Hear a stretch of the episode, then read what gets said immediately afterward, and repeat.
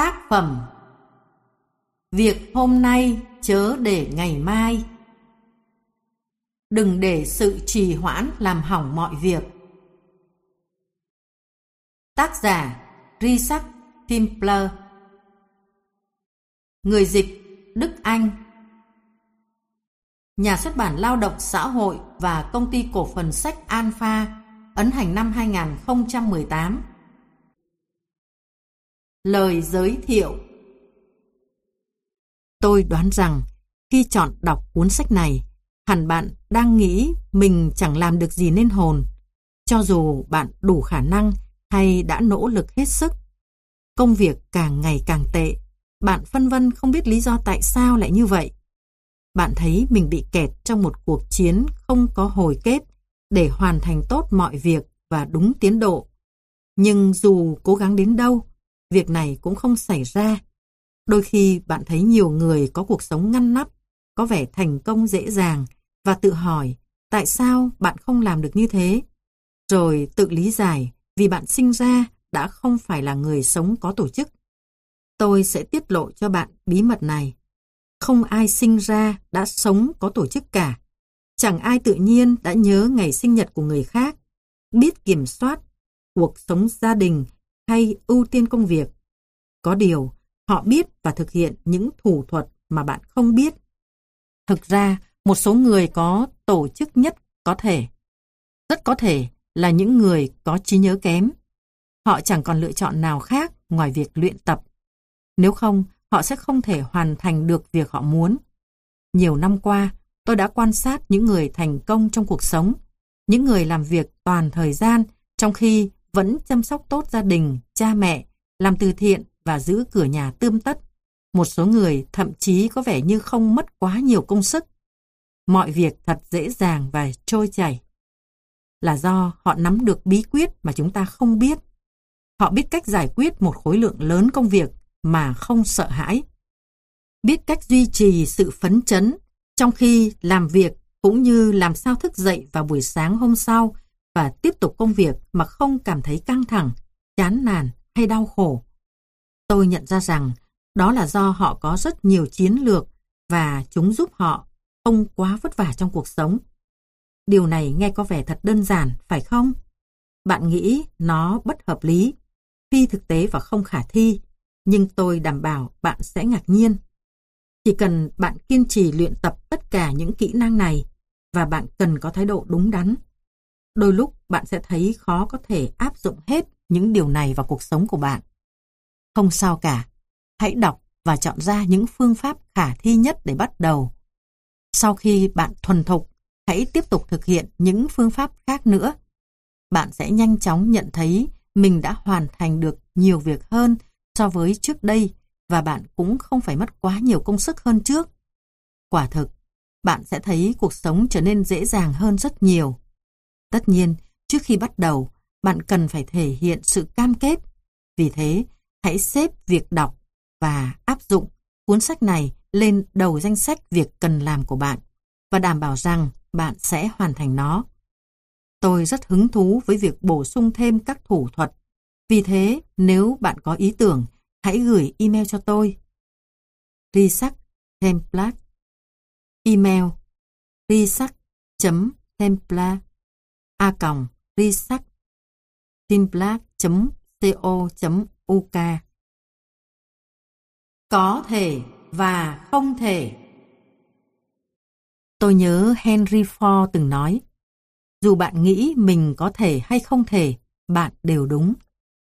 Nếu bạn lo lắng nhìn đống công việc cần làm và nghĩ thầm, không đời nào mình làm xong được, thì chắc chắn bạn sẽ không thể làm xong.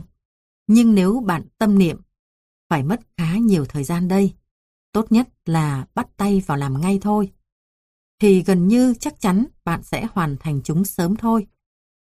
Con người ai cũng như ai. Vì thế, bạn hãy nghĩ về những người bận bịu nhất, nhưng vẫn làm việc đâu ra đấy mà bạn quen biết.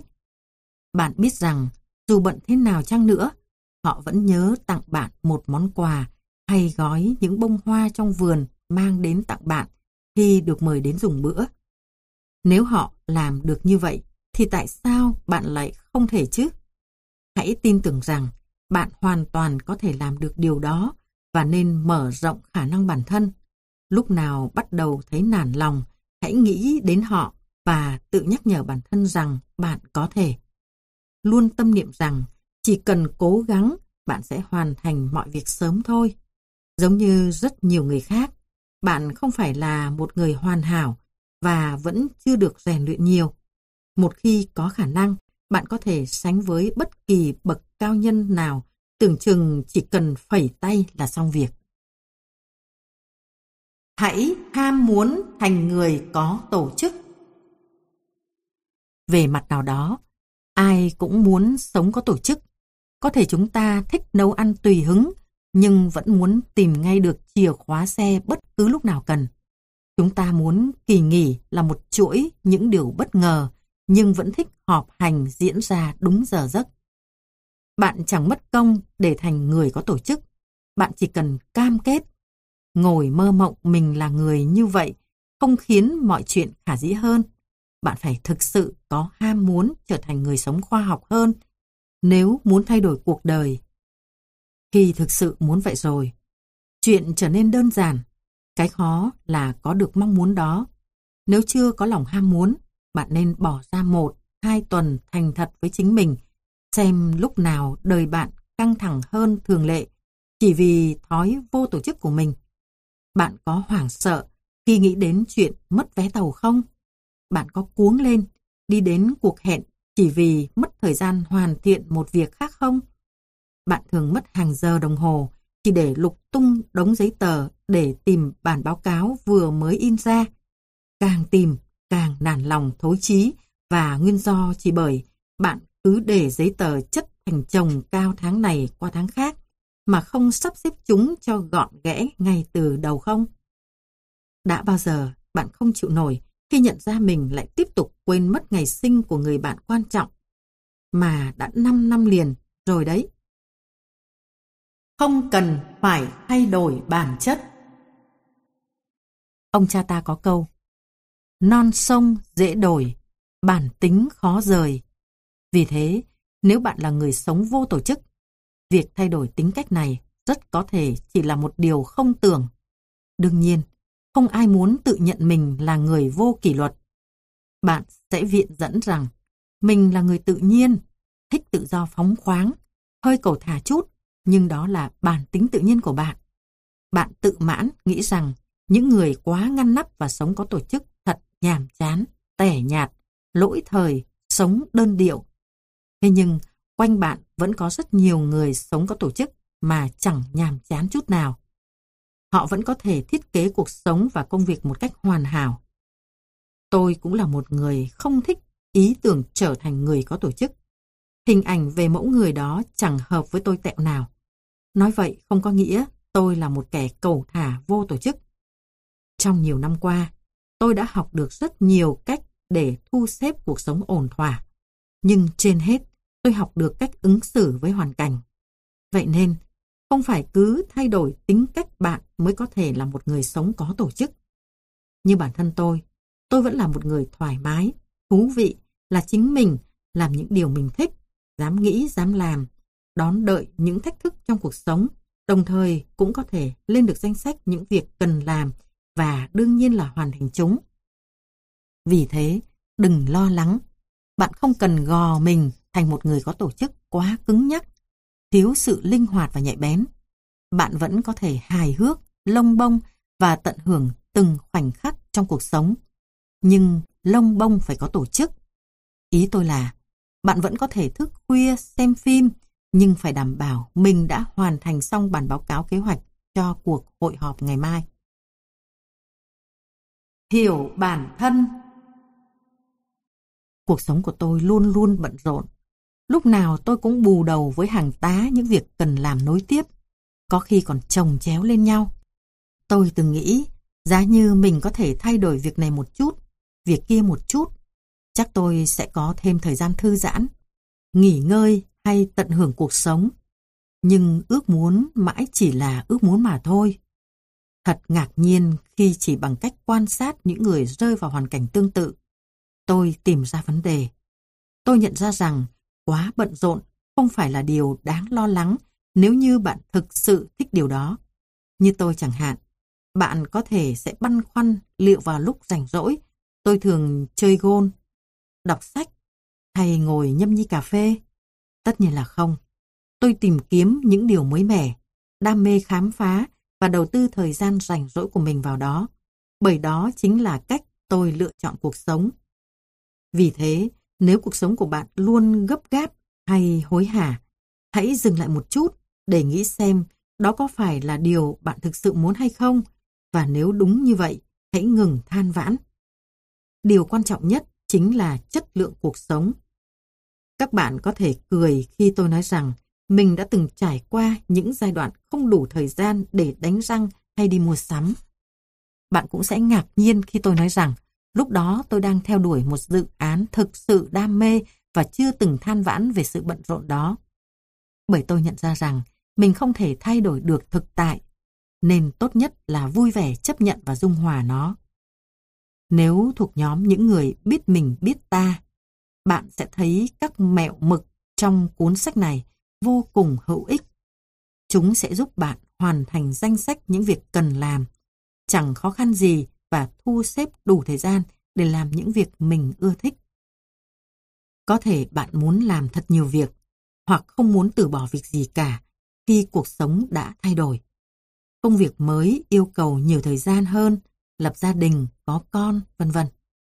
Trong trường hợp đó, bạn cần suy nghĩ tích cực hơn về hoàn cảnh và xem điều gì có thể bỏ đi. Có những người trong tình huống này xin thôi việc, chuyển về làm việc gần nhà hơn, hoặc nghỉ việc nếu không gặp khó khăn về tài chính và đủ tiền trang trải cuộc sống. Nếu bạn vẫn muốn tỉnh táo, cần phải bỏ bớt thứ gì đó. Vấn đề chỉ là sớm hay muộn, để tránh gây cho bạn quá nhiều căng thẳng. Đã lựa chọn là một người bận rộn, bạn sẽ không có nhiều thời gian để nghỉ ngơi. Vì vậy, hãy cân bằng và sắp xếp mọi việc để có được một cuộc sống thật hạnh phúc. Thời gian là vàng bạc. Bạn có hai mươi tư giờ mỗi ngày, nhưng ngày nào cũng phải vắt chân lên cổ để chạy cho kịp kế hoạch và ước giá như một ngày có bốn mươi tám giờ. Thế nhưng bạn có chắc nếu một ngày có bốn mươi tám tiếng thì cuộc sống của bạn sẽ thoải mái hơn? Cũng như lời nói và mũi tên, thời gian là một trong những thứ một đi không trở lại. Vì thế, điều đầu tiên bạn cần làm là biết cách sắp xếp thời gian hợp lý, chứ không phải có thêm nhiều thời gian để làm cùng một việc. Hãy chọn lọc những công việc là sở trường của bạn hoặc có thể hoàn thành ngay. Thay vì nấu một bữa tối cầu kỳ cho hai người vào một ngày bình thường, bạn sẽ tiết kiệm được ít nhất nửa giờ đồng hồ với một bữa ăn nhanh có ba món đơn giản. Bạn cũng có thể giao việc cho người khác, lập nhóm để lên kế hoạch cho một dự án thay vì cặm cụi làm nó một mình. Trao đổi với một người nói nhiều bằng email thay vì gọi điện thoại, tổ chức một nhóm phụ huynh trong khu phố thay nhau đưa bọn trẻ đến trường. Bạn có thể tìm cách tăng tốc công việc, và dĩ nhiên, phần lớn nội dung trong cuốn sách này được viết ra để tiết kiệm thời gian cho bạn. Bạn thấy đấy, chúng ta luôn có hàng ngàn cách để chạy song song nhiều việc một lúc. Vợ tôi thường tranh thủ lau sàn bếp khi canh chừng nồi canh xương, ghé qua siêu thị gần bến xe buýt, mua đồ ăn sau giờ tan tầm khi đang đứng đợi xe. Vì vậy, cô ấy luôn vui vẻ làm việc và sắp xếp được thời gian nghỉ ngơi. Cuộc sống của bạn nằm trong chính tay bạn. Hãy thắp nến lên, đừng ngồi than vãn trong bóng tối. Hình thành thói quen. Tôi từng là rất ghét những lề thói và luật lệ. Nếu như ai đó nói với tôi rằng anh phải về nhà vào lúc sáu giờ đấy, tôi sẽ vô cùng khó chịu. Tất nhiên, tôi có thói quen hơi bừa bãi, đi ngủ lúc nửa đêm và ăn ba bữa vào những giờ khác nhau trong ngày. Nhưng so với nhiều người, tôi có lợi thế hơn vì làm việc ở nhà. Thậm chí tôi còn biện hộ rằng miễn là tôi hoàn thành công việc của mình thì tôi làm những việc đó vào lúc nào trong ngày, ngày nào trong tuần tùy vào tôi. Nhưng khi đứa con đầu tiên chào đời, Tôi như lạc vào một thế giới khác và gần như không làm xong nổi việc gì. Thậm chí chuẩn bị một bữa ăn cũng là cả một vấn đề. Trong lúc tôi cần xử lý công việc thì lại phải cùng vợ chăm sóc con. Còn khi con đã ngủ thì vợ chồng tôi cũng mệt nhoài vì đã quá nửa đêm. Chính vì thế, chúng tôi quyết định thay đổi cách sống và tạo một thói quen hàng ngày theo từng giờ giấc nhất định. Chúng tôi theo sát lịch trình đó để có thời gian chăm sóc con và cân bằng cuộc sống. Mọi việc thay đổi hoàn toàn. Ngay lập tức, cuộc sống của chúng tôi bắt đầu đi vào quỹ đạo. Tuy nhiên, việc tạo dựng thói quen không hề đơn giản, thế nên chúng tôi cố gắng từng bước một. Chúng tôi phát hiện ra rằng, càng có nhiều thói quen tích cực, cuộc sống càng trở nên dễ chịu hơn. Trong cuộc sống quá hối hả và gấp gáp như hiện nay, đó là một lợi thế không gì có thể mua được. Vì thế, hãy dắt chó đi dạo đúng giờ mỗi ngày, đổi ga, trải giường vào sáng Chủ nhật, giải quyết thư từ vào chiều thứ hai, gọi điện cho bố mẹ ngay sau bản tin buổi sáng thứ bảy hàng tuần nếu không có việc đột xuất, kiểm tra email sau giờ ăn trưa ở cơ quan. Càng xây dựng được nhiều thói quen tốt, bạn càng đỡ mất công sức duy trì cuộc sống của mình theo quỹ đạo và ảnh hưởng tích cực lên cuộc sống của những người xung quanh. Những cỗ máy ngốn thời gian. Thời đại công nghệ số bùng nổ phát sinh ra hàng nghìn tiện dụng mới giúp cuộc sống của chúng ta trở nên dễ dàng hơn. Tuy nhiên, lợi bất cập hại, hiện đại hóa cũng có những mặt trái của nó. Không biết bạn nghĩ sao, nhưng tôi thấy Internet là một trong những thủ phạm lớn nhất, khiến các nhân viên bàn giấy sao nhãng. Tôi cũng vậy, nhiều lúc tôi không chủ định lang thang trên mạng, nhưng khi vào để tìm kiếm thông tin cần thiết, bỗng nhiên một thông tin lý thú khác đập vào mắt, thế là tôi quên bén mất việc mình đang định làm. Cách duy nhất để giải quyết việc này là kiểm soát bản thân. Mỗi khi cần tới Internet, bạn phải xác định được mục tiêu của mình và tự nhủ, rất có thể mình sẽ bị phân tâm. Tốt nhất nên tập trung vào mục đích chính. Bây giờ không có thời gian cho việc này. Bạn có thể đánh dấu việc đó nếu cần, để xem lại khi nào có thời gian. Nếu đó là thông tin giải trí, thì có thể khi xem lại, bạn còn thấy điều đó không đáng bận tâm nữa. Tất nhiên, thông tin đó cũng có thể là điều bạn thực sự quan tâm, nhưng giờ nào việc đó, bạn có thể đọc hoặc nghiên cứu chúng sau. Chúng giống như việc giặt giũ, cũng cần hoàn thành sớm, nhưng không phải lúc bạn đang viết danh sách cần mua sắm để chuẩn bị đi chợ.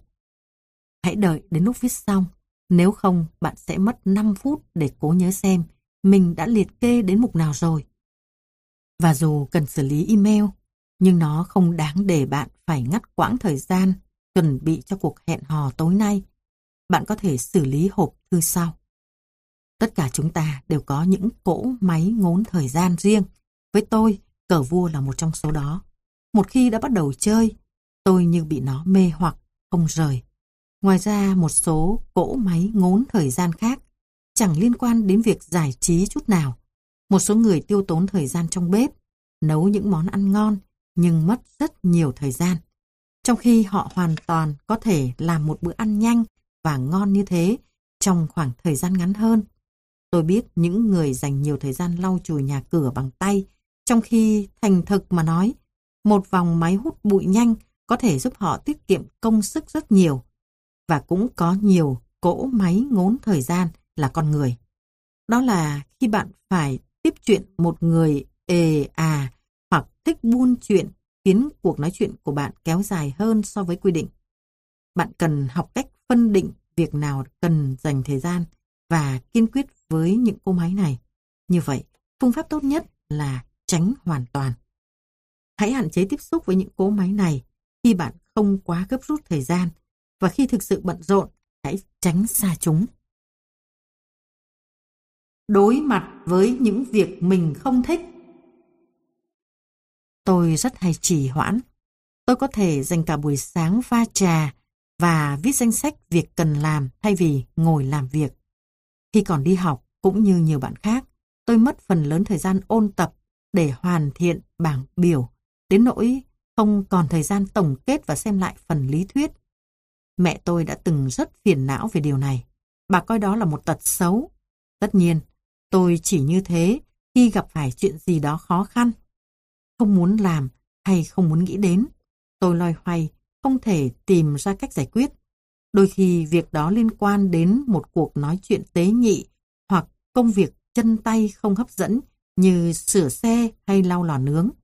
Nhưng chính mẹ là người đã hướng dẫn tôi đối mặt và xử lý các vấn đề của mình. Bất kể đó là việc gì, bà đã giúp tôi học cách nhận ra những dấu hiệu của sự trì hoãn. Khi đã nhận ra sự trì hoãn, bạn cần đối mặt với nó và đặt câu hỏi, tại sao tôi không muốn tiếp tục làm việc này? Thường khi tìm được câu trả lời rõ ràng, bạn sẽ biết làm gì để phá tan sự trì trệ. Nếu điều này không có tác dụng, hãy tự ép bản thân hoặc nhờ người khác hỗ trợ để hoàn thành việc đó dù không muốn. Tuy nhiên, có những người cho rằng mình làm việc tốt nhất khi có áp lực. Họ thường trì hoãn những khó khăn nhất cho đến phút cuối cùng, và điều đó giúp họ hoàn thành chúng với tốc độ nhanh gấp đôi. Tuy nhiên, bạn cũng phải hiểu rằng nếu không có thời hạn chắc chắn, công việc có thể treo vô thời hạn. Bạn mất nhiều ngày hoặc nhiều tuần lo sợ, trong khi bạn có thể thảnh thơi nếu hoàn thành công việc sớm hơn. Bạn hầu như sẽ không làm việc này trừ phi bị câu thúc về mặt thời gian. Tôi biết bạn không muốn, nhưng rốt cuộc dù sớm hay muộn, bạn cũng vẫn phải hoàn thành chúng. Vì thế, hãy nghĩ đến cảm giác ngày mai của bạn nếu A. Bạn đã giải quyết xong việc. B. Bạn vẫn chưa làm được gì. Tôi chắc rằng sau khi hoàn thành một việc khó khăn, bạn sẽ cảm thấy vô cùng thoải mái và hạnh phúc. Vì thế, đừng chần chừ. Hãy bắt tay vào giải quyết việc đó ngay thôi. Làm đâu gọn đó. Cuộc sống quá bận rộn và đôi khi, khối lượng công việc dường như quá tải khiến bạn choáng ngợp. Có thể do bạn vừa mới nhận một dự án mới, vừa chào đón thêm một thành viên nhí trong gia đình, hay vừa học vừa làm. Bạn không biết phải bắt đầu từ đâu và có cảm tưởng mình sắp chết chìm trong công việc. Đừng căng thẳng, hãy nhìn vào từng phần công việc và giải quyết nó. Ví dụ, hôm nay bạn phải dọn nhà.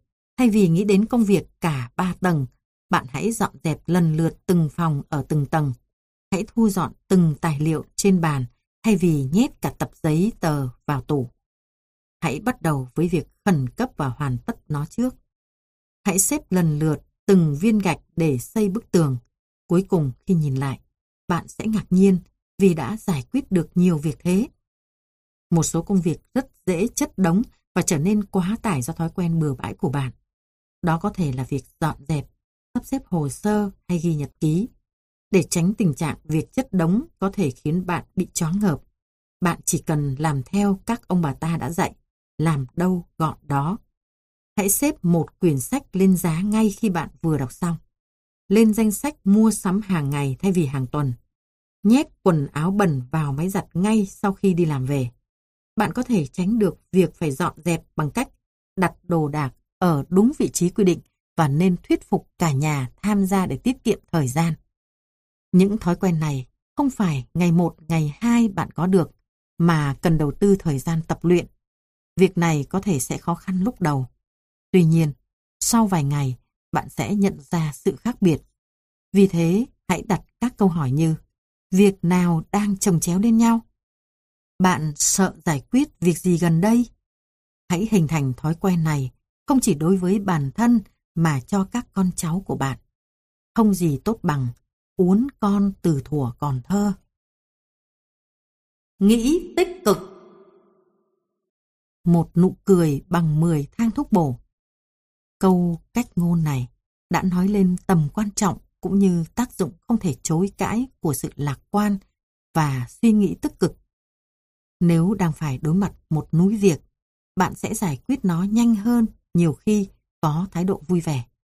Vì thế, hãy nghĩ đến những việc bạn đã hoàn thành xuất sắc, dù chúng có khó khăn thế nào chăng nữa, thay vì những việc vẫn còn dang dở hoặc nằm trong danh sách cần hoàn thành. Hãy nghĩ đến con đường mà bạn đã đi qua thay vì đích đến còn xa. Dù vui vẻ đón nhận hay cau có hậm hực, thì bạn vẫn phải hoàn thành công việc. Chẳng ai thay bạn làm nó cả. Thế nên, Hãy để tinh thần lạc quan tiếp sức cho chặng đường phía trước. Tôi biết có những người lâm vào khủng hoảng đến mức không thể gắng gượng làm gì được. Tuy nhiên, dù có chuyện gì xảy ra, chúng ta vẫn phải tiếp tục sống và đối mặt với các thử thách. Hãy nhìn mọi thứ theo hướng tích cực và đừng chùn chân trước khó khăn. Mọi thứ sẽ ổn thôi.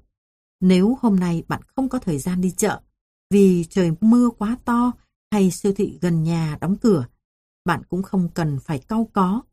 Trong tủ lạnh nhà bạn chắc hẳn vẫn còn mì để làm món mì xào ngon tuyệt cho một ngày mưa.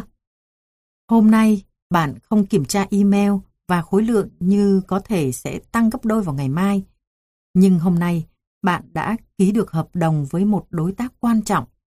Nếu chưa thể giải quyết ngay được việc gì đó, bạn cũng không cần phải quá căng thẳng lo lắng về nó. Khi đối mặt với khó khăn, hãy tìm đường đi thay vì tìm lối thoát. Hãy tích cực đón nhận thay vì giải quyết công việc trong căng thẳng ủ ê. Điều này là chất xúc tác khiến cuộc sống của bạn tươi mới hơn rất nhiều. Biết khoảng thời gian làm việc hiệu quả. Mỗi người đều có một khoảng thời gian làm việc hiệu quả nhất trong ngày. Người ta cho rằng nó trùng với khoảng thời gian bạn chào đời. Tuy nhiên, điều này có vẻ không đúng với tôi lắm. Và điều này cũng không có tác dụng với những người không biết giờ sinh của mình. Tôi thấy khoảng thời gian hiệu quả nhất của tôi thay đổi theo các mốc thời gian trong cuộc đời. Khi còn là sinh viên, tôi làm việc hiệu quả nhất lúc hai giờ sáng. Có lẽ do không gian yên tĩnh. Thời gian đó tôi dành để học bài, viết tiểu luận và thậm chí chuẩn bị cho kỳ thi sắp tới. Việc này thực sự rất hiệu quả. Khi đã đi làm và bước dần sang tuổi ba mươi, tôi làm việc hiệu quả nhất trong khoảng nửa đầu buổi sáng. Còn bạn có thể làm việc hiệu quả nhất vào buổi chiều hoặc buổi tối hay thậm chí là bốn giờ sáng. Bạn cần biết thời điểm làm việc hiệu quả nhất của mình và phát huy được sức mạnh của bản thân. Đừng bao giờ lãng phí phần thời gian này trong ngày. Hãy dùng nó để làm công việc bạn cần hoàn thành. Có thể là việc cần sự tập trung cao độ, công việc quan trọng và cần hoàn thành gấp. Bạn biết rằng thời gian là vàng bạc. Nếu đến giờ bạn vẫn không biết cách xử lý và phân phối thời gian của mình, thì bạn cần bắt tay vào thực hiện ngay lập tức. Đặt thời hạn cho bản thân. Ngay từ nhỏ, chúng ta đã thường xuyên nghe mẹ nhắc nhở như con phải về nhà trước giờ ăn trưa đấy, hay con phải hoàn thành bài tập trước mười giờ để còn đi ngủ, vân vân. Lớn lên một chút, chúng ta có hạn chót cho bài tiểu luận hay chủ đề luận văn còn dang dở. Khi đi làm, dù làm nghề gì, bạn vẫn phải dành thời gian cho nhiều việc khác nhau. Có thể bạn từng nghĩ là nhà văn, tôi chỉ cần ngồi viết cả ngày. Thế nhưng tôi phải lập dự án mới, viết dự án hiện tại, giải quyết email, gặp gỡ nhiều người và hàng trăm việc khác không tên. Dù có làm công việc toàn thời gian hay không, bạn vẫn sẽ phải giải quyết những việc này. Một số việc có thể ngốn của bạn nhiều thời gian hơn dự tính. Bạn chợt phát hiện ra mình đã đi siêu thị quá thời gian nấu bữa tối, hay đã ba rưỡi rồi mà bạn vẫn chưa xử lý hòm email, hay chưa sắp xếp được thời gian để viết bài trong khi có những ý tưởng vừa mới ập đến. Vì vậy, hãy đặt ra thời hạn bắt đầu và kết thúc công việc cho mình. Những thời hạn này phải thực tế, bởi chúng sẽ vô tác dụng nếu bạn không kiên quyết thực hiện. Ví dụ, khi tôi đang viết sách, tôi cho phép mình hoàn tất việc nhà trước chín giờ sáng. Sau đó, từ chín giờ đến mười giờ sáng, tôi dành để xử lý những việc gấp, kiểm tra email và bắt tay vào viết sách lúc mười giờ. Chỉ bạn mới biết thời gian biểu nào hiệu quả với mình và đề ra cho mình một hạn chót phù hợp nhất. Nếu không xây dựng thời gian bắt đầu và kết thúc, bạn sẽ không thể hoàn thành được hết mọi việc. Đầu tư hôm nay, tiết kiệm mai sau. Mục đích của cuốn sách này là giúp bạn biết cách làm ít mà vẫn được nhiều. Nhưng chúng tôi không hướng dẫn bạn những cách thức ngày một, ngày hai hay ăn sổi ở thì. Đó là những cách thức để về lâu dài, dù làm việc gì, bạn vẫn dễ dàng hoàn thành. Bạn thường có thói quen, sau khi làm xong việc gì rồi mới tiếc nuối. Giá như tôi đã làm việc đó, thì chuyện này sẽ giải quyết được nhanh chóng hơn nhiều. Chà, lần tới đừng để mình phải hối tiếc như vậy, và hãy bắt tay vào hành động ngay.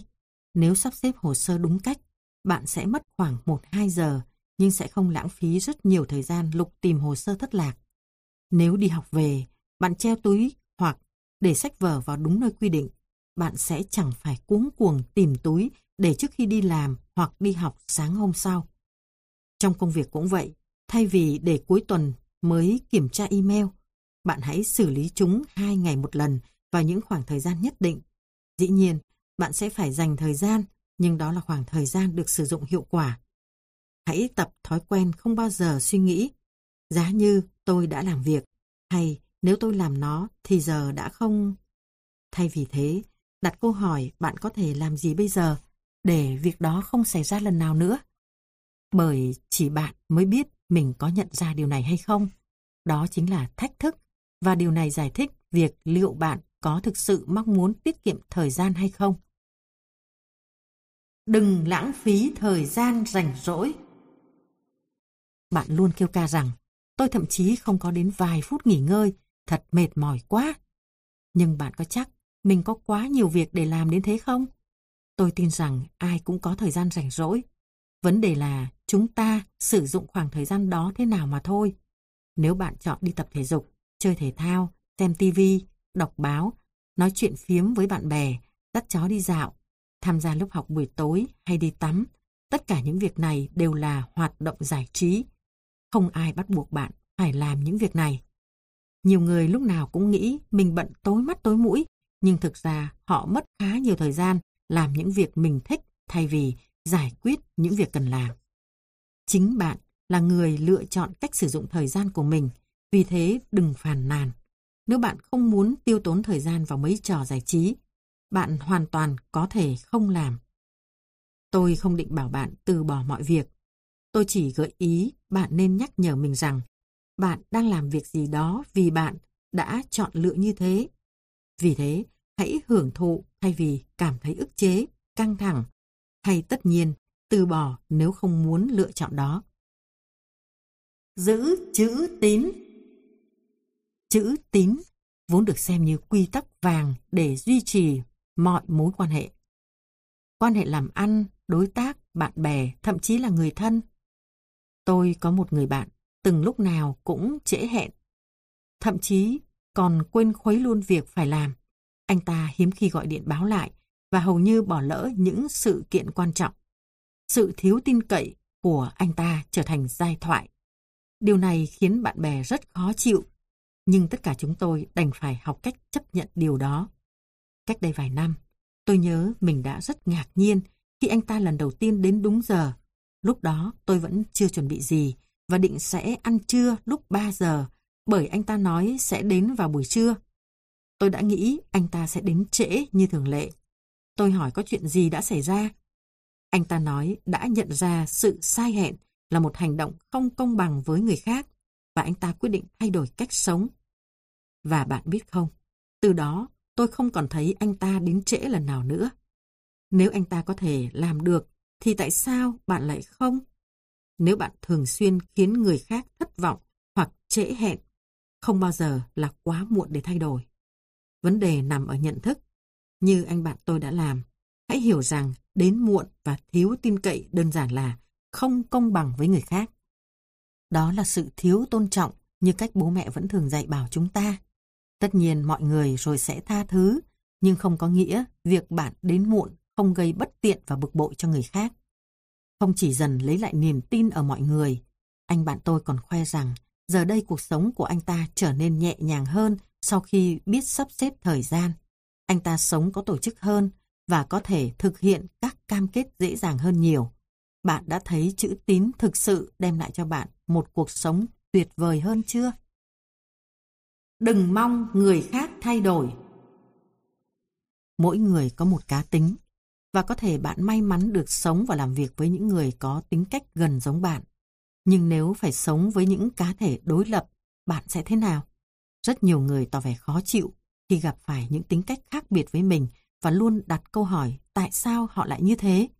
Bạn có bao giờ nghĩ rằng họ cũng nghĩ như bạn không?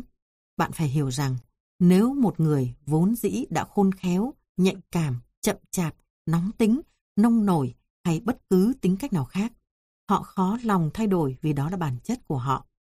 Thay vì mong muốn và chờ đợi sự thay đổi ở những người khác, bạn nên điều chỉnh bản thân cho phù hợp với người khác, vì bạn không thể tồn tại một cách tách biệt và đương nhiên cũng không thể kiểm soát người khác. Nhiều lần tôi cảm thấy căng thẳng vì những người không cư xử theo cách tôi mong muốn. Nhưng rồi tôi nhận ra rằng, để có cuộc sống an bình, đừng trông chờ vào sự thay đổi của người khác, mà bản thân mình nên thay đổi cho phù hợp với hoàn cảnh. Nếu có thể xem xét tính cách của người khác khi định làm gì đó, cuộc sống của bạn sẽ trở nên dễ dàng hơn nhiều. Ví dụ, thay vì chờ đợi một người bạn cùng phòng dọn dẹp đồ đạc chung cho cả hai, bạn có thể sắp xếp vật dụng của mình gọn gàng và cô ấy sẽ dần nhận ra rằng cách sống của cô ấy quá lạc lõng so với bạn và thay đổi dần dần. Hình dung công việc sau khi hoàn thành. Tôi có cô bạn thường nói rằng cách duy nhất giúp cô là quần áo là tưởng tượng ngày hôm sau khi mở tủ quần áo có thể chọn bất cứ thứ gì cô muốn mặc, thay vì phải chọn trong một vài bộ đồ nhăn nhúm. Tôi cũng biết một anh chàng chỉ có thể sắp xếp và dọn dẹp phòng khách hàng ngày khi hình dung căn phòng sau khi dọn xong. Đôi khi anh ta còn sắp xếp lại vài đồ vật để căn phòng trông mới mẻ hơn. Em gái tôi luôn sắp xếp và hoàn thành các việc được giao rồi mới nghỉ ngơi giải trí. Cô bảo nếu như chưa xong việc thì lòng không yên. Chỉ khi xong xuôi mọi việc, cô mới thấy yên tâm và sảng khoái tận hưởng thành quả của mình. Còn bạn, bạn có phải là người để mai tính không? Nếu có thì hãy bắt đầu nghĩ đến cảm nhận và sự thích thú của mình khi công việc được hoàn tất. Hãy nghĩ đến thành quả và lấy nó làm động lực thúc đẩy bạn hoàn thành công việc được giao. Nếu điều đó có thể khiến một người đi là quần áo, dọn dẹp nhà và em gái tôi sắp xếp công việc ổn thỏa, thì chắc chắn nó là một thủ thuật đầy sức mạnh. Giảm bớt việc vặt. Bạn mất rất nhiều thời gian cho những việc lặt vặt. Dọn chỗ, sắp xếp, lau chùi, sửa chữa, thay thế, loại bỏ sách vở, đồ dùng, quần áo, đĩa nhạc, đồ chơi, giấy bút, ô tô hay bất cứ thứ gì khác. Chẳng hạn, khi định mua một đầu đê vê đê, bạn mất bao nhiêu thời gian? Bạn mất thời gian lựa chọn, trả tiền và có thể còn phải mang về nhà. Tiếp theo, bạn phải chuyển đầu máy cũ ra, cân nhắc cách lắp đầu máy mới vào, cắm điện, vân vân. Bây giờ, bạn phải tiến hành các thủ tục cài đặt. Khi xong xuôi hết mọi việc, bạn cũng thấy mệt phờ. Tất cả những việc này sẽ ngốn của bạn bao nhiêu thời gian, và nếu chúng không diễn ra suôn sẻ, bạn còn có thể phải đem nó đi bảo hành. Cuộc sống của bạn quá bận rộn, còn những việc này lại quá tốn thời gian. Vậy làm thế nào để bạn có thể chu toàn mọi việc được đây? Tôi cho rằng mỗi lần tiếp nhận điều gì mới mẻ, bạn nên nhận thức được thời gian cần đầu tư vào đó. Và nếu bạn không phải là người giàu có về thời gian, có lẽ sẽ thông minh hơn nếu cắt giảm một số việc không thực sự cần thiết. Tôi từng giữ đồ chơi hay các đồ dùng của bọn trẻ nhiều năm sau khi chúng đã lớn. Tôi giữ bộ sạc dù không còn dùng chúng cho chiếc điện thoại nào nữa. Tôi thu thập các loại ốc vít, đai ốc không bao giờ dùng mà thậm chí còn không biết chúng dùng để làm gì. Thi thoảng hàng năm, tôi tốn khá nhiều thời gian vào việc dọn dẹp, sắp xếp, chọn lọc và loại bỏ những thứ đồ cũ này. Câu trả lời rất đơn giản. Hãy bỏ bất cứ đồ đạc nào hư hỏng trong vòng sáu tháng bạn không có thời gian sửa chữa vào thùng rác. Không có lý do gì phải hối tiếc về điều đó. Bạn sẽ thấy vô cùng thoải mái vì đã tiết kiệm được rất nhiều thời gian bỏ vào những việc không đâu như trên. Soạn danh sách đóng gói đồ đạc. Soạn danh sách đóng gói đồ đạc là việc hữu ích và tiết kiệm cần thiết thời gian khi bạn đi xa hoặc chuyển nhà. Việc đóng gói sẽ trở nên dễ dàng hơn và không mất nhiều thời gian của bạn khi đã có danh sách trong tay.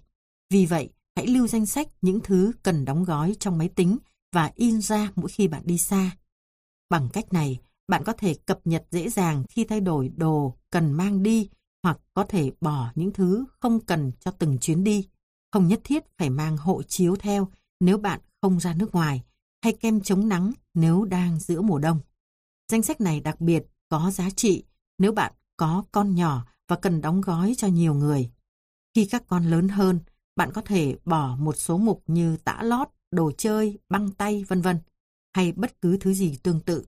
Không nhất thiết chỉ ghi các thứ cần cho vào túi sách. Bạn có thể ghi vào đó những việc cần làm như tưới cây, báo ngừng giao sữa, và cả những thứ bạn cần gói như phụ kiện cho xe hơi, thức ăn nếu bạn đi picnic. Nói cách khác, bất cứ thứ gì hữu ích đối với bạn. Và bây giờ, bạn có thể bắt đầu kỳ nghỉ thư thái hơn và sẽ không còn bỏ quên thứ gì quan trọng nữa. Hình thành thói quen tốt. Đôi khi, cuộc sống quá hối hả và bù đầu vào công việc khiến bạn quên bẵng đi nhiều thứ. Những người trông như có trí nhớ hoàn hảo thực ra chỉ có những hệ thống hiệu quả để đối phó với sự đáng trĩ của mình mà thôi. Và đó là tất cả những gì bạn cần. Một trong những thủ thuật đơn giản nhất là hình thành thói quen. Con trai tôi rất hay quên. Khi bắt đầu học cấp hai, một trong những điều khiến thằng bé lo lắng là sẽ không nhớ đã để áo khoác ở đâu. Bởi khi đang vội vàng chuẩn bị cho kịp giờ xe buýt mỗi buổi sáng, cô cậu không thể lãng phí thời gian quý giá lục khắp nhà để tìm áo khoác. Vì thế, tôi hướng dẫn con tập thói quen mỗi buổi chiều đi học về. Điều đầu tiên phải làm là cởi áo khoác và treo vào sau cánh cửa. Cả gia đình tôi cũng giúp nhắc nhở thằng bé nhớ trong một vài ngày đầu. Và chỉ sau một tuần, mọi việc diễn ra một cách tự động. Bạn thấy đấy, điều quan trọng là cậu nhóc không còn phải bận tâm đến vấn đề này nữa. Và từ đó cũng không còn làm mất hay để quên áo khoác ở đâu nữa. Phương pháp này không hiệu quả đối với những việc thỉnh thoảng mới xảy ra, nhưng rất có tác dụng với những việc bạn phải nhớ thường xuyên. Trước khi lấy sách dạy nấu ăn khỏi kệ, bạn hãy bật lò nướng. Trước khi rời văn phòng, bạn hãy bật chế độ email thoại. Trước khi lên gác ngủ, hãy khóa cửa trước, vân vân. Sẽ mất vài ngày để thói quen này đi vào quỹ đạo, nhưng sau đó bạn sẽ không bao giờ còn phải suy nghĩ đến nó nữa. Thật tuyệt! Quy định vị trí cho mọi thứ. Nếu cuộc sống của bạn luôn luôn phải vội vã, bù đầu với công việc, nó không thể biến thành một cuộc sống thư thái, thoải mái chỉ bằng cách vung cây đũa thần. Bạn dành thời gian để đưa những chiến lược mới vào cuộc sống nhằm giải quyết mọi việc hiệu quả hơn. Đừng nản chí nếu những ngày đầu chưa có kết quả gì rõ ràng. Chúng ta biết rằng không thể tạo lập nhiều thói quen cùng lúc. Thế nên hãy làm từng bước một. Hãy chọn những điều bạn nghĩ sẽ tạo ra sự khác biệt lớn nhất và sau đó hãy bổ sung thêm những thói quen khác. Sau vài ngày, bạn sẽ bắt đầu nhận ra sự khác biệt. Sau vài tuần, sẽ có sự thay đổi lớn. Mọi người có thể hoàn thành được nhiều việc hơn nếu họ tâm niệm với nó và bạn cũng không phải là một người ngoại lệ. Hãy kiên trì. Bạn sẽ thấy mình không chỉ đạt được nhiều điều hơn mà còn mất ít công sức hơn và cuộc sống của bạn vì thế mà trở nên thư thái hơn. Chẳng ai có thể phủ nhận được điều này. Sử dụng sổ ghi và tập lưu trữ. Bạn làm gì để có thể ghi nhớ những việc đột xuất, như việc kiểm tra thông tin về các phim được chiếu ở rạp ngày cuối tuần, in thêm biên bản, mời bạn bè đến ăn tối, mua đồ dùng học tập cho các con hay xin phép sếp đến muộn hôm thứ hai? Để giải quyết các vấn đề đó, bạn nên sử dụng sổ ghi và bút. Bạn có thể dùng cuốn sổ vừa nhỏ để cho vào túi áo. Chỉ cần ghi lại những thứ cần nhớ, cuốn sổ sẽ giúp đầu óc bạn thoải mái đến mức đáng ngạc nhiên. Dĩ nhiên, một khi đã ghi ra giấy, bạn không còn phải cố gắng nhớ xem mình cần phải làm gì tiếp theo nữa. Ngoài ra, bạn cần chuẩn bị một tập hồ sơ và ghi mọi thứ bạn cần hoàn thành trong tuần tới vào đó. Bạn có thể sắp xếp làm việc này vào tối Chủ nhật hoặc vào sáng thứ hai nếu muốn. Bạn cho những gì vào hồ sơ? Có thể là chương trình làm việc cho cuộc gặp quan trọng ngày thứ tư, thiệp sinh nhật muộn để tặng em trai, vé tàu cho chuyến đi hôm thứ sáu, hồ sơ bảo hiểm và sát hạch lái xe để tính thuế xe hơi. Thư nhà trường gửi phụ huynh với tất cả nội dung về các hoạt động cuối khóa trong tuần của con, bản đề xuất kế hoạch kinh doanh, vân vân. Tất nhiên, bạn cũng có thể bổ sung những việc khác trong tuần, nhưng đừng viết thêm vào những việc của tuần sau cho đến Chủ nhật. Nếu không, tập hồ sơ trông sẽ rối rắm đến mức bạn không muốn sử dụng nữa và khiến bạn không đạt được mục đích như mong muốn. Việc làm này có thể quá cẩn thận, nhưng cần thiết. Tôi hy vọng bạn đã bắt đầu nhận thấy thủ thuật này sẽ giúp cuộc sống dễ dàng hơn, dù cho bạn chưa từng áp dụng nó.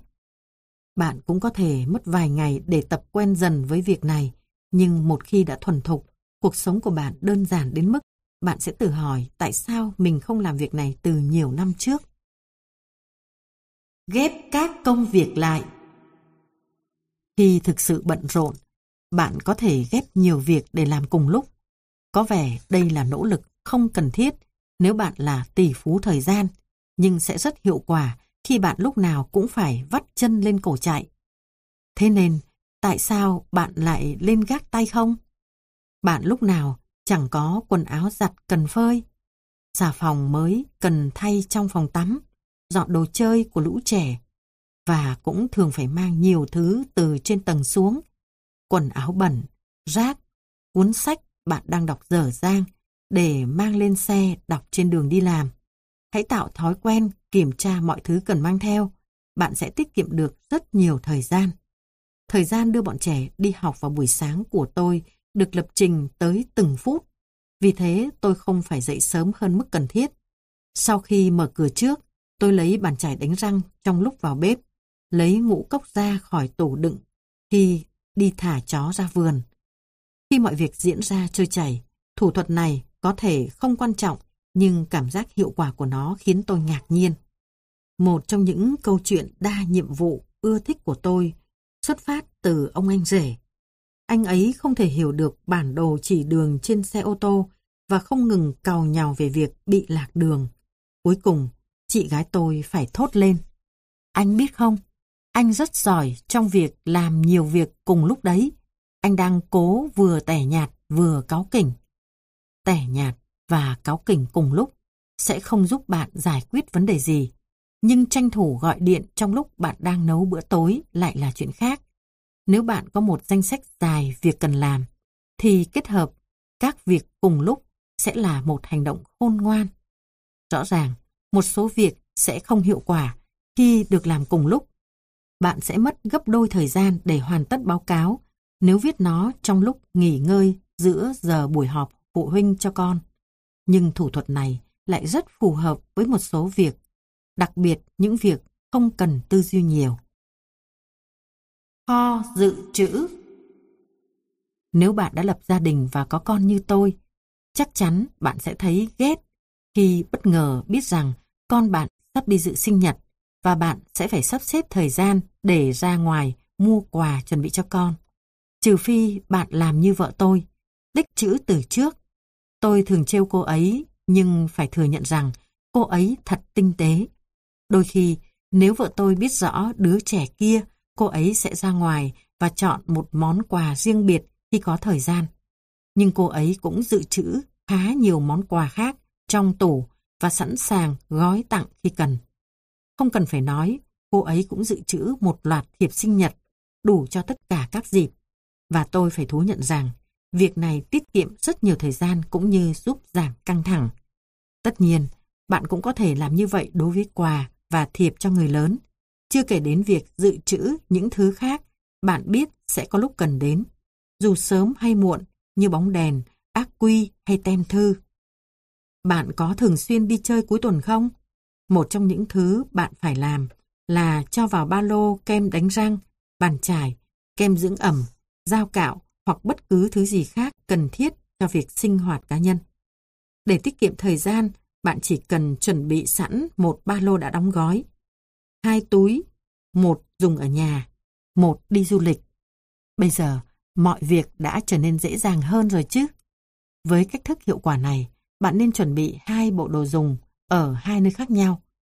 Hai cái kéo, một cho phòng bếp, một cho phòng khách, băng dính trong phòng làm việc và phòng ngủ bọn trẻ, kem dưỡng da trong phòng tắm và phòng ngủ. Chỉ có bạn mới biết thứ gì bạn cần để tránh phải chạy lên chạy xuống khi cần thiết. Ngoài ra, bạn có ngạc nhiên khi mở tủ ly và thấy không còn chút cà phê nào, hay lúc đi ngủ bạn chợt phát hiện ra rằng đã hết kem đánh răng. Hãy định ra quy tắc trong nhà bạn. Khi ai đó bắt đầu sử dụng thứ gì đó đã gần hết, người đó phải viết ngay vào danh sách mua hàng để bạn có nhiều thời gian mua đồ dự phòng. Dán giấy nhắc việc trên cửa. Bạn đã bao giờ sử dụng giấy nhớ? Nếu có, thì có thể sử dụng thường xuyên không?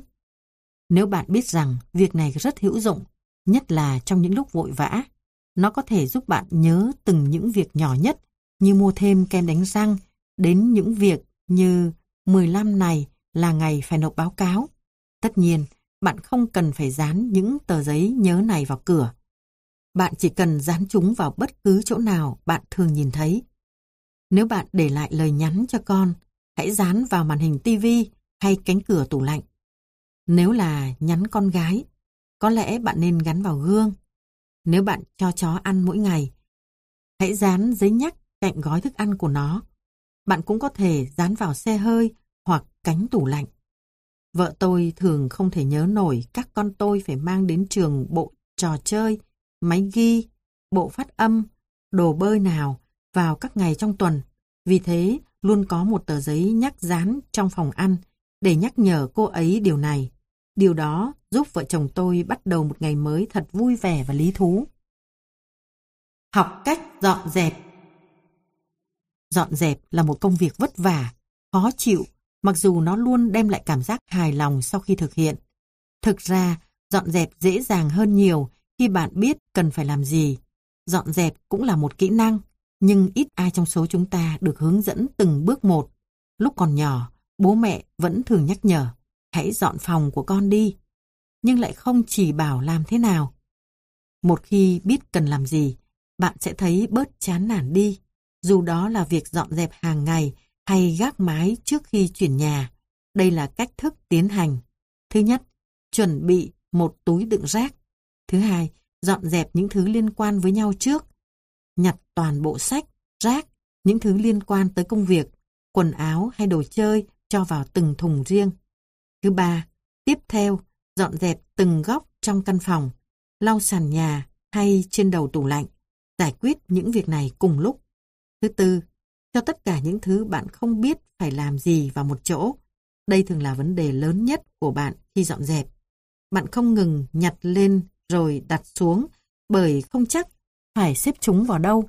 Sau khi hoàn thành những việc khác, hãy giải quyết đống đồ đạc này và quyết định nơi bạn sẽ cất các loại dây, các bài báo thú vị hay tờ bảo hành laptop mới.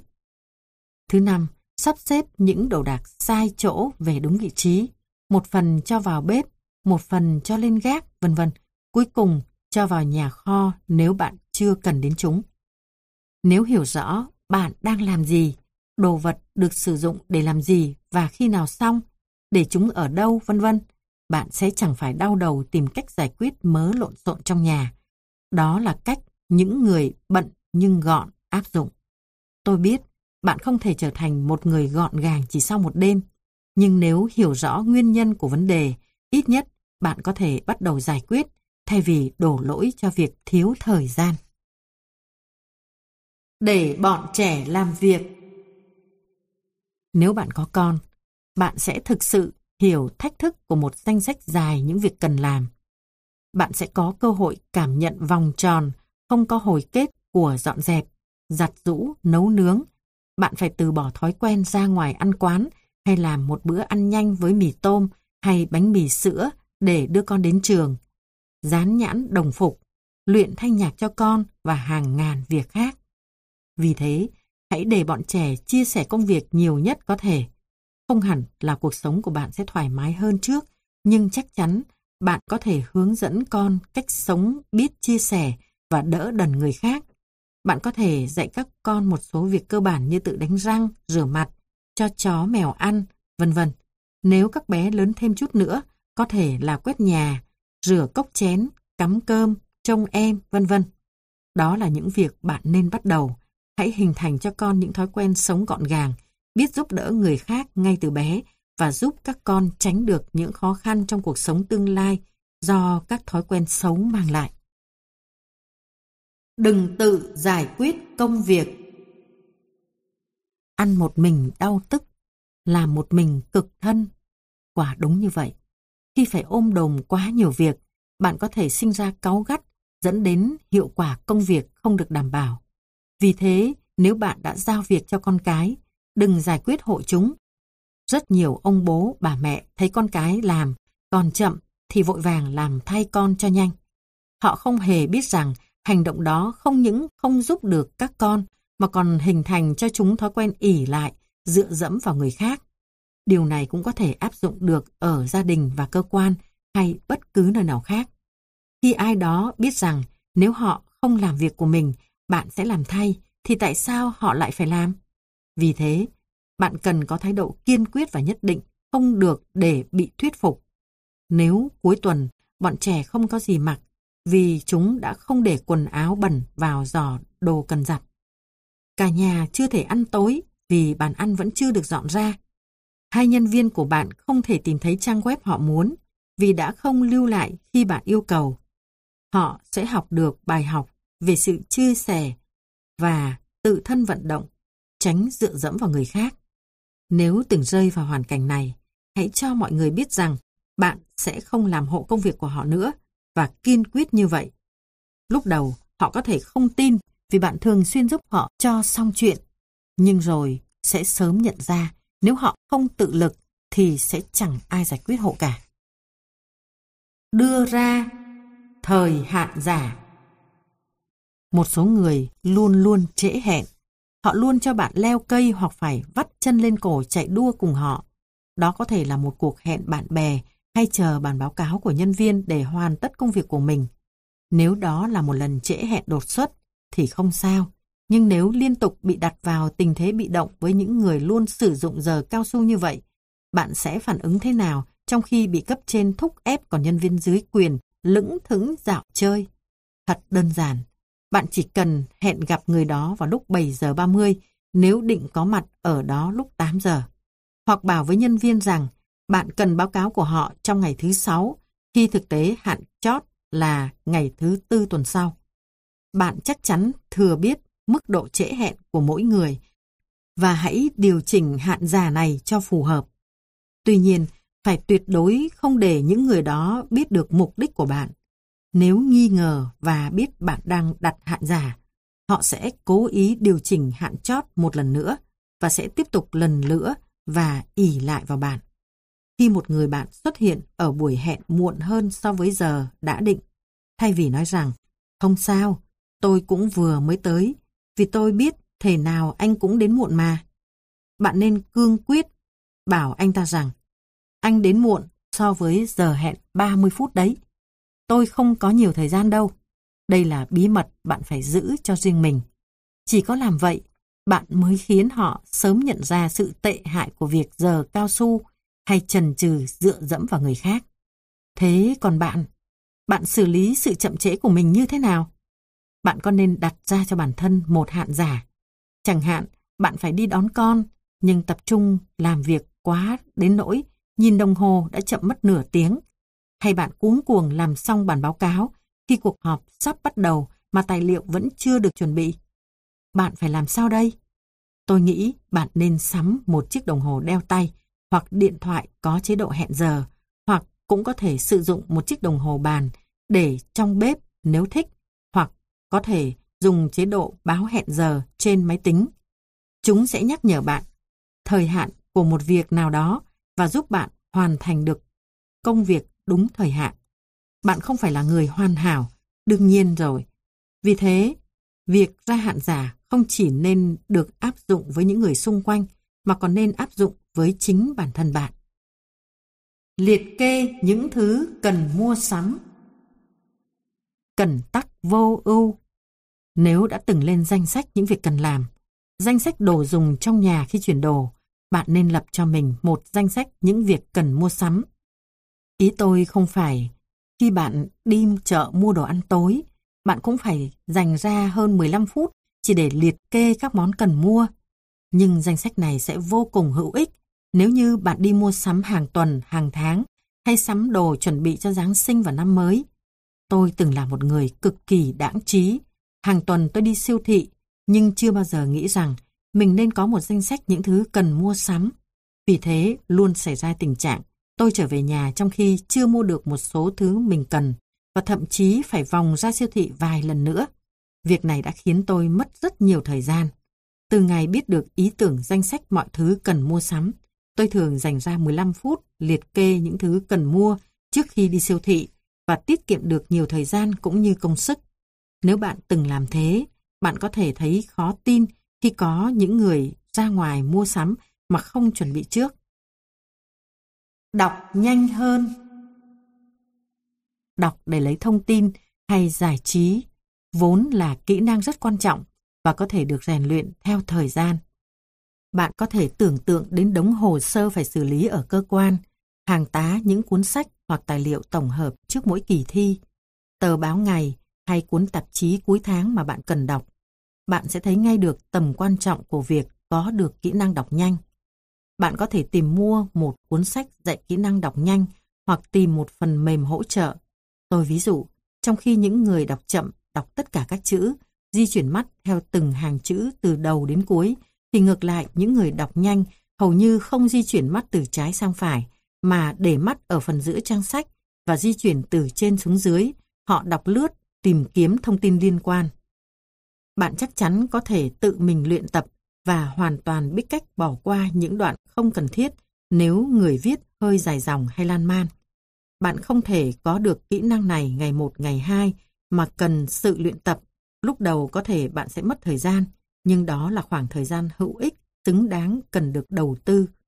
Bạn sẽ thấy hiệu quả ngay sau đó và sẽ hoàn toàn ngạc nhiên với những thông tin mà bạn có được nhờ khả năng đọc siêu tốc của mình. Buộc công nghệ phải phục vụ bạn. Chúng ta đang sống trong thời đại bùng nổ công nghệ số và hoàn toàn nhận thức được hiệu quả của các công cụ hỗ trợ này. Sự ra đời của chúng một phần làm giảm thiểu sức lao động của con người, đồng thời kết nối toàn cầu nhanh và mạnh hơn. Vì thế, hãy tận dụng chúng để tiết kiệm thời gian và hoàn tất công việc. Hãy buộc chúng phải lao động thay bạn. Một số công cụ hỗ trợ có thể bao gồm: thứ nhất, định vị vệ tinh. Sẽ không còn chuyện bạn bị lạc nữa và thiết lập quãng đường nhanh nhất để đi đến từ A qua B tới C. Bạn sẽ tiết kiệm được bao nhiêu thời gian? Thứ hai, phần mềm lập kế hoạch cho các cuộc hẹn và quản lý danh sách việc cần làm của bạn. Thứ ba, ứng dụng điện thoại cho bạn biết các tuyến tàu và xe trong ngày hôm nay. Thứ tư, trang web, gửi thiệp cá nhân, gửi thiệp điện tử hoặc quà trực tiếp tới người nhận. Thứ năm, mua sắm trực tuyến nói chung. Thứ sáu, đăng ký email hoặc tin nhắn cảnh báo từ ngân hàng khi bạn cần phải thực hiện việc gì đó. Việc này cũng đơn giản như sử dụng điện thoại để hẹn giờ cho những công việc cụ thể của bạn. Có thể bạn không cần sự hỗ trợ của tất cả các công nghệ trên. Có thể bạn không thể tập trung hàng giờ vào chuyên mục mua sắm trực tuyến, hay không đủ tiền để mua iPhone, nhưng hãy khám phá tính năng của điện thoại và máy tính của bạn và tạo ra sự khác biệt cho bản thân. Đó có thể đơn giản chỉ là danh sách các việc cần làm trên máy tính, danh sách hay thậm chí là mục ghi chú tự động trên màn hình điện thoại hoặc máy tính thay vì những danh sách viết tay hoặc một cuốn sổ dày trong túi sách. Tuy nhiên, bạn không nên để mình phụ thuộc hoàn toàn vào chúng, vì chúng mãi mãi chỉ là công cụ hỗ trợ mà thôi. Chuẩn bị cho Giáng sinh hoặc năm mới. Năm hết Tết đến, bạn cũng như tất cả mọi người đều cố gắng để hoàn thành hết tất cả những công việc còn dang dở để có thể rảnh rang đón chào năm mới. Đây cũng là khoảng thời gian cực kỳ bận rộn với mỗi người.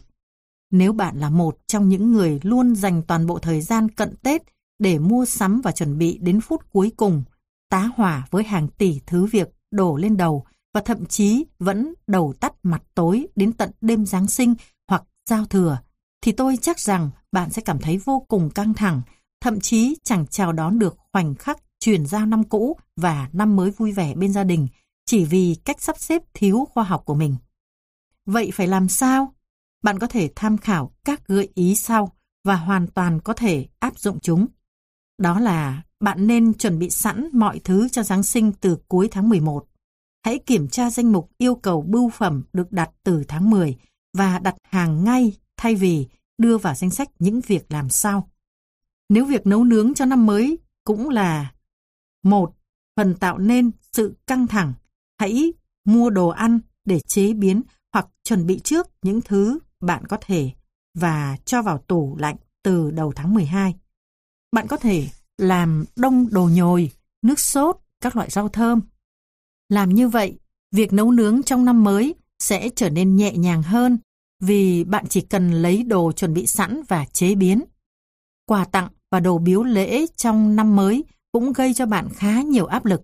Hãy bắt đầu mua quà từ tháng mười một để có thời gian lựa chọn và đương nhiên, tại thời điểm này giá quà cũng sẽ rẻ hơn nữa. Học cách yêu bản thân. Bạn có quá nhiều việc cần hoàn thành. Nhiều lúc bạn bị chúng cuốn đi, cảm giác đuối sức và rơi vào tình trạng nản chí khi không biết phải bắt đầu từ đâu. Đó có thể là việc tổ chức buổi lễ Giáng sinh, viết bài nghiên cứu hay dọn dẹp để chuẩn bị chuyển nhà. Bạn còn nhớ câu hỏi, bạn làm thế nào để ăn hết một con voi? Câu trả lời chắc hẳn ai cũng biết là mỗi lần cắn một miếng. Vì thế hãy tuân thủ nguyên tắc chia việc lớn thành nhiều việc nhỏ. Sau đó hãy tưởng thưởng cho bản thân một chút khi hoàn thành mỗi việc nhỏ. Có thể là một tách trà, mười lăm phút lướt web, một việc mà bạn thích làm, hay cũng có thể là dắt chó đi dạo. Tốt nhất là nên tránh xa bánh ngọt và sô-cô-la. Và nếu bạn không thể, hãy xem cuốn How to Love, Way, With, Ping, Misirat, tạm dịch, giảm cân không khó. Nếu là một nhiệm vụ dài hơi, có lẽ bạn cần dành cho mình phần thưởng lớn hơn sau khi hoàn tất một số việc nhỏ. Miễn rằng bạn dành phần lớn thời gian để giải quyết công việc chứ không phải hưởng thụ. Đó sẽ là động lực giúp bạn hoàn thành công việc nhanh và tốt hơn. Bạn sẽ vô cùng ngạc nhiên khi nhận ra rằng mình đã đi được hơn nửa chặng đường và nhìn thấy ánh sáng cuối đường hầm. Tìm kiếm động lực. Công việc nhiều đến nỗi khiến bạn nản chí.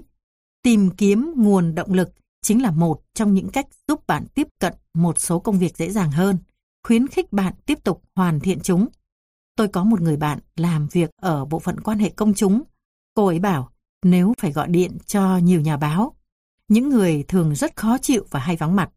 Cứ gọi mười cuộc thì cô lại gọi cho một người cô biết sẽ thân thiện. Bằng cách đó, mỗi khi bắt đầu thấy chán nản, cô lại phấn chấn trở lại. Đây là một thủ thuật khôn ngoan, tôi cũng đang áp dụng. Có nhiều công việc khó khăn nhưng rất thú vị. Nếu bạn có thể duy trì sự thú vị này trong thời gian giải quyết công việc, chúng sẽ giúp bạn có động lực tiếp tục. Thông thường, đó có thể là những người động viên, khích lệ bạn, và việc gọi điện cho họ có thể là điều chúng ta cần làm để xốc lại tinh thần. Đánh tan sự chần chừ. Tôi quen một anh chàng không thể quyết định việc gì cả. Mỗi lần đi uống cà phê cùng anh ta, tôi hỏi anh ta thích uống trà hay cà phê. Anh ta đã phải mất cả chục phút để tìm câu trả lời. Anh ta từng làm công việc mình ghét và mất đến bảy năm trời để quyết định từ bỏ công việc đó và đi tìm việc khác. Sau khi lập gia đình, căn nhà anh ta đang sống trở nên chật chội hơn và vì thế anh ta nói cần chuyển nhà. Thời điểm anh ta chuyển nhà, đứa con lớn của anh ta đã lên sáu. Anh ta là kiểu người thiếu quyết đoán và thường xuyên không hoàn thành công việc, nhưng nó minh chứng cho một quan điểm rõ ràng. Bạn sẽ không bao giờ hoàn thành được việc gì cho đến khi hiểu rõ mình muốn gì.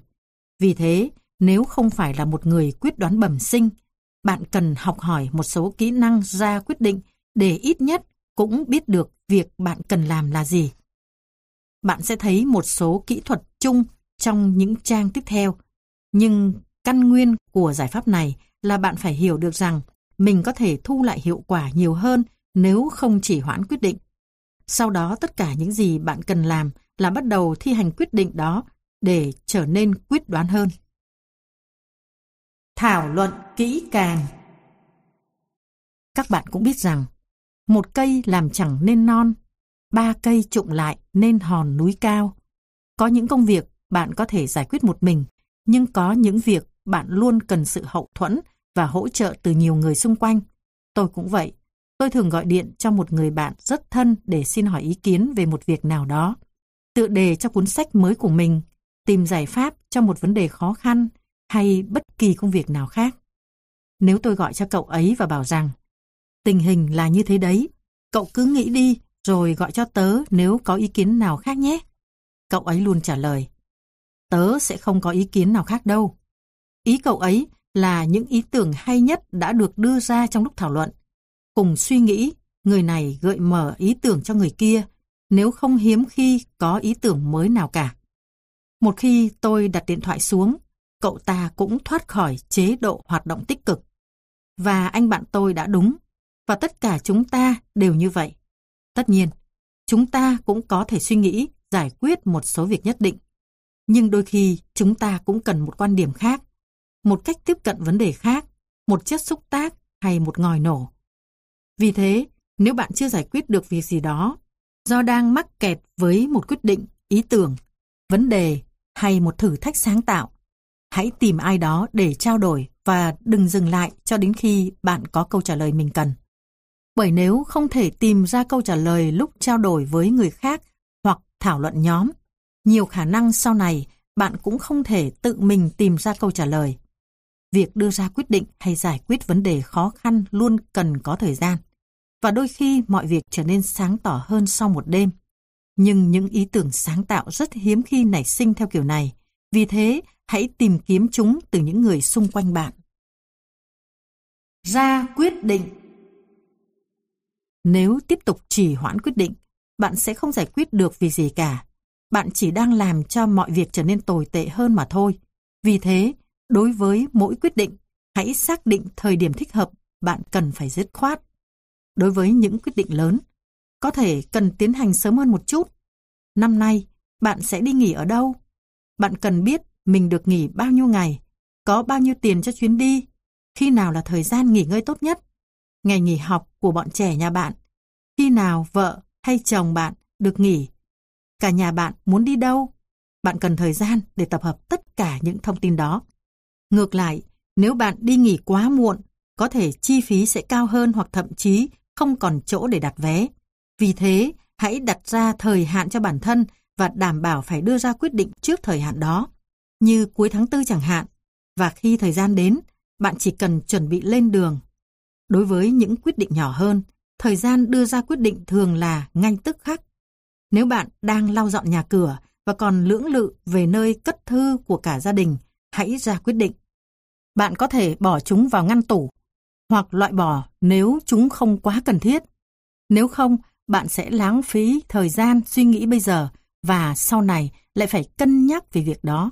Hãy tiết kiệm thời gian bằng cách đưa ra quyết định ngay. Tung đồng xu. Nếu đã xem xét hết những thông tin thu nhập được, nhưng bạn vẫn chưa thể ra quyết định, trà hay cà phê, nếu thông báo nghỉ việc hay vẫn tiếp tục trong vòng sáu tháng tới, gửi con đến trường hay thuê người giúp việc. Nếu đã có tất cả thông tin cần thiết nhưng bạn vẫn không chọn được con đường chắc chắn, hãy tung đồng xu. Liệu bạn có thể làm việc gì khác đây? Tôi có thói quen tung đồng xu thậm chí cả khi thu thập thông tin. Nhưng có lúc bạn phải nhận ra rằng việc đưa ra quyết định quan trọng hơn nội dung quyết định đó. Bạn sẽ không bao giờ hoàn thành được việc gì nếu không ra quyết định kịp thời. Bạn có thể sẽ phải mất thêm sáu tháng giải quyết một công việc nào đó. Thậm chí đó không phải là lựa chọn tốt nhất nếu như bạn chỉ cần chậm ra quyết định một lúc thôi. Nếu một lựa chọn tốt hơn hẳn so với những lựa chọn khác, đương nhiên bạn đã chọn phương án tốt hơn.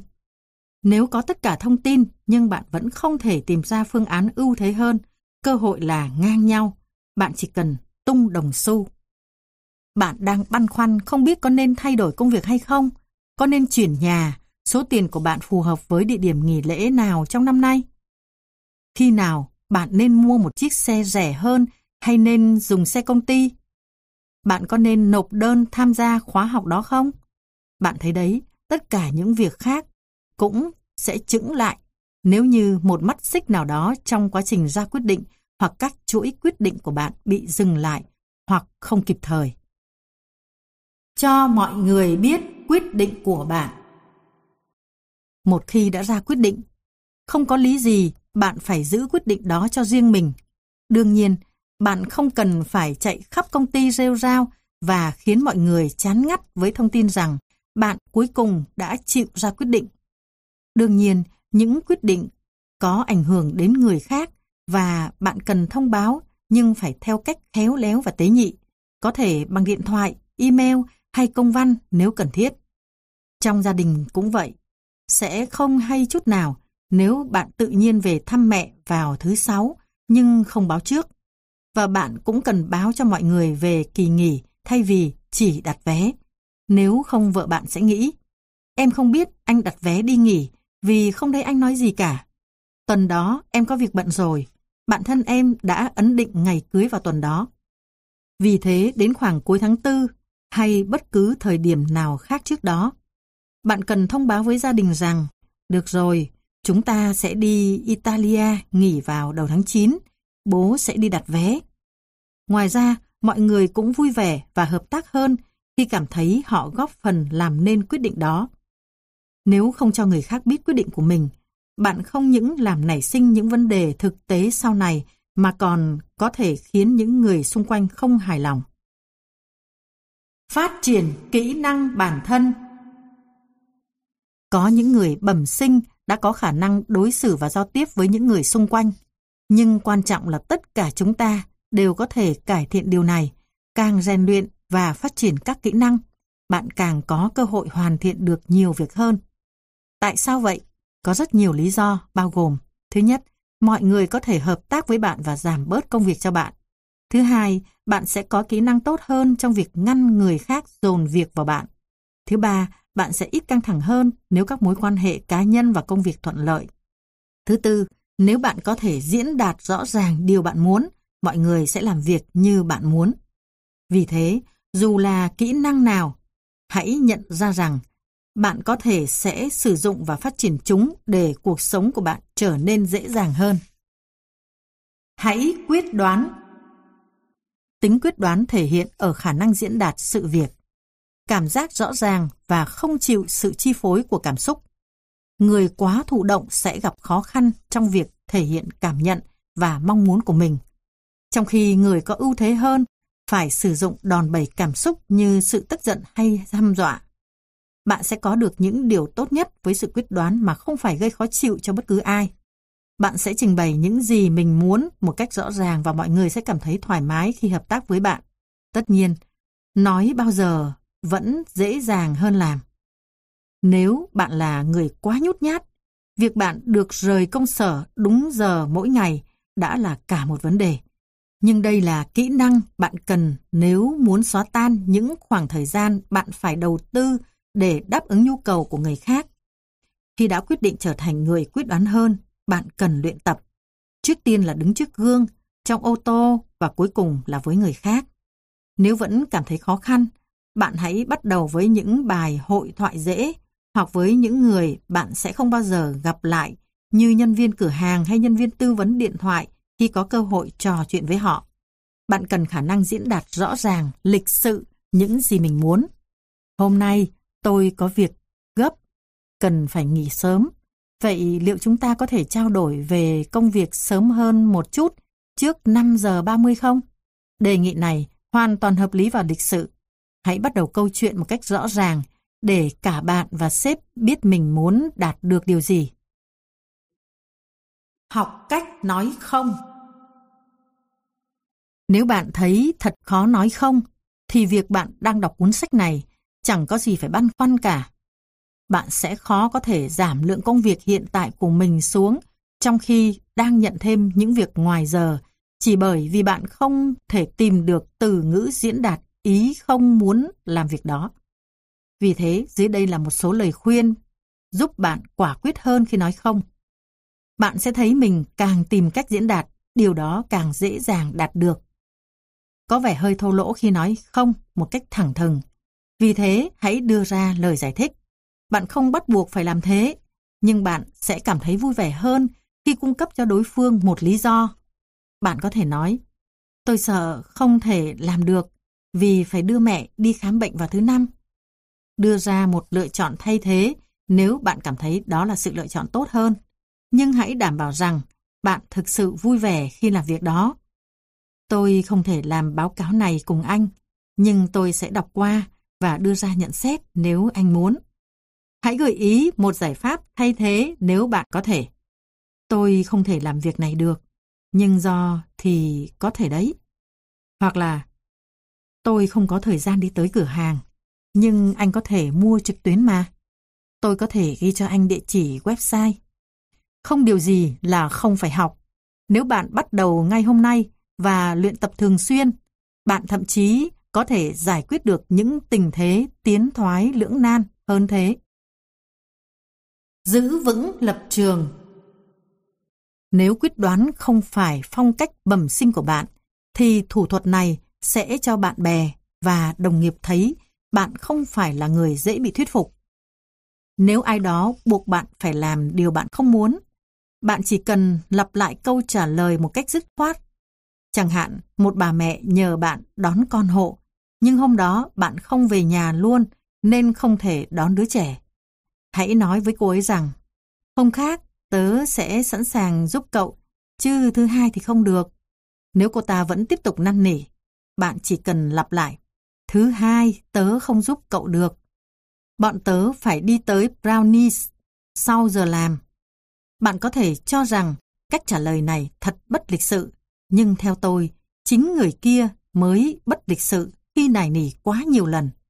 Nếu cô ta không cho rằng việc năn nỉ một người đã đưa ra lý do chính đáng làm một việc cho mình là bất lịch sự, thì việc bạn kiên định với ý kiến của mình có gì là bất lịch sự chứ?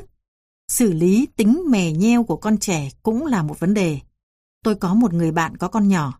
Cháu bé rất thích ăn kẹo vào buổi tối. Cứ mỗi lần thèm là bé con năn nỉ mẹ. Cô bạn tôi vì thấy con năn nỉ, thậm chí khóc lóc nên lại tiếp tục nhượng bộ. Tuy nhiên, chính sự không cương quyết với các thói xấu của con, đến nỗi em bé gần như bị béo phì và sâu răng, khiến cô thực sự hối tiếc vì sự thiếu quyết đoán của mình. Thiếu cương quyết và không giữ được lập trường của bản thân, dù trong bất cứ hoàn cảnh nào, cũng đem lại những hậu quả khôn lường. Đối phó với sự trơ trẽn. Tôi từng có một nhân viên rất hay ba hoa. Cô ta không bao giờ để ý khi người khác đưa ra dấu hiệu nên dừng nói. Vì thế, khi tôi đi ngang qua cô ta, tôi nói, nào, làm việc của cô đi. Nửa đùa nửa thật. Cách này đã đem lại kết quả. Một anh bạn đồng nghiệp nói rằng anh ta cảm thấy rất xấu hổ khi nói những điều thẳng thừng như vậy. Anh ta thấy cách cư xử đó thật thô lỗ và hống hách. Anh ta đang phán xét vấn đề mà không xem xét bối cảnh. Quả thực, sẽ thô lỗ và hống hách nếu nói như vậy với tất cả mọi người, và tôi cũng không làm thế. Nhưng cô nhân viên này không bao giờ phản ứng tích cực với bất cứ lời nhắc nhở nào. Nếu không muốn bị nói thẳng vào mặt như thế, thì cô ta nên học cách để tránh bị bắt gặp lúc đang ba hoa, hay ít nhất quay trở lại công việc khi gặp một cái nhíu mày, hay ra hiệu về việc đang gây ồn thái quá, hay buôn chuyện cả buổi sáng rồi. Bất cứ ai cần nhận cách góp ý thẳng thừng hoặc nhắc nhở nhiều lần sẽ nghĩ rằng điều đó là bình thường. Vì thế, hãy cùng với những người khác cư xử thẳng thắn như vậy để những người này dần tiến bộ hơn. Thẳng thắn. Không phải ai cũng có thể thẳng thắn hay có thể thẳng thắn trong bất cứ tình huống nào. Đặc biệt, nếu bạn không phải người thực sự quả quyết, đôi lúc bạn cố diễn đạt thật lịch sự nhưng lại thành ra quanh quẩn mà không thể tìm ra cách giải quyết. Thực chất, bạn chỉ cần nói thẳng, đề cập trực diện vào vấn đề. Giả sử, bà hàng xóm đề nghị trông con giúp bạn lúc bạn đi siêu thị. Bạn thực sự muốn từ chối vì bạn không chắc bà có xử lý được trong tình huống khẩn cấp hay không. Bạn muốn nói, bà thật tốt, Nhưng cháu cảm ơn bà. Cháu có thể tự thu xếp được. Cháu sẽ đưa thằng bé đi cùng. Tuy nhiên, bạn lo nói vậy sẽ bất lịch sự và thô lỗ trong khi bà hàng xóm có ý tốt. Vì thế bạn nói, cảm ơn ý tốt của bà. Ý cháu là cháu sẽ ổn thôi. Cháu không muốn bà gặp rắc rối. Cháu mang thằng bé theo cũng được mà. Bạn cho rằng mình vừa từ chối, nhưng bà hàng xóm lại nghĩ như thế là bạn đã đồng ý với lời đề nghị của bà ấy. Hôm sau, bà đến chăm con giúp bạn và bạn không biết phải xử trí như thế nào cả, trừ phi bà hàng xóm hiểu rõ bạn.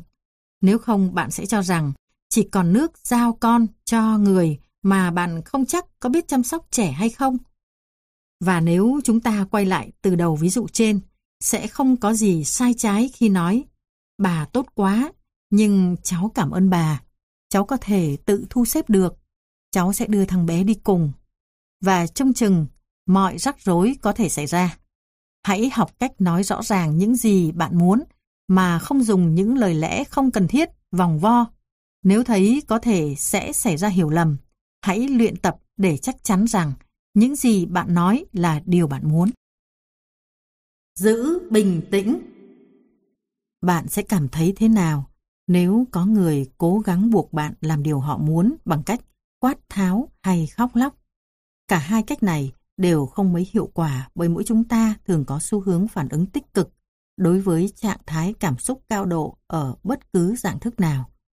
Nếu bạn muốn mọi người hài lòng, sẽ hiệu quả hơn nếu bạn diễn tả ý muốn của mình mà không để những cảm xúc tiêu cực chi phối.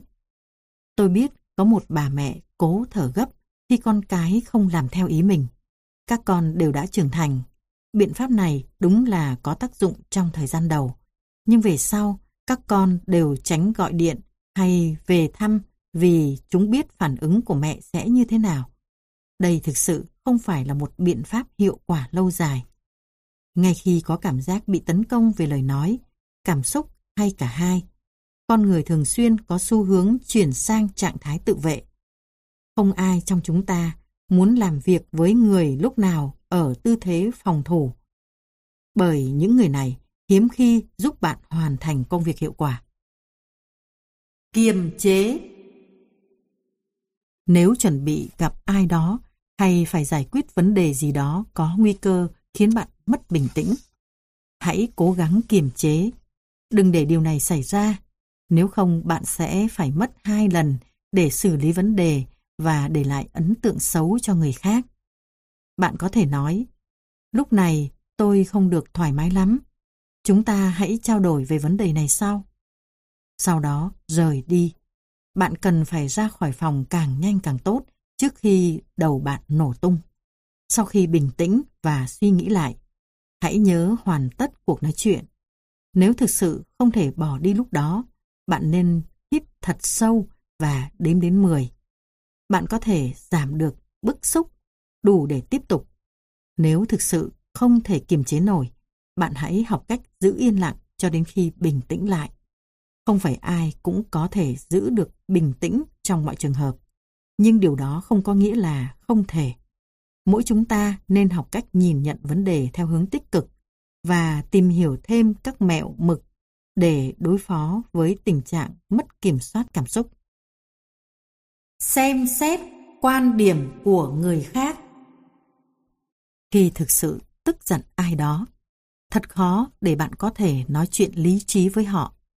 Chúng ta cũng biết cách rằng cách tốt nhất là tránh nói chuyện cho đến khi bạn ấy đã lấy lại bình tĩnh.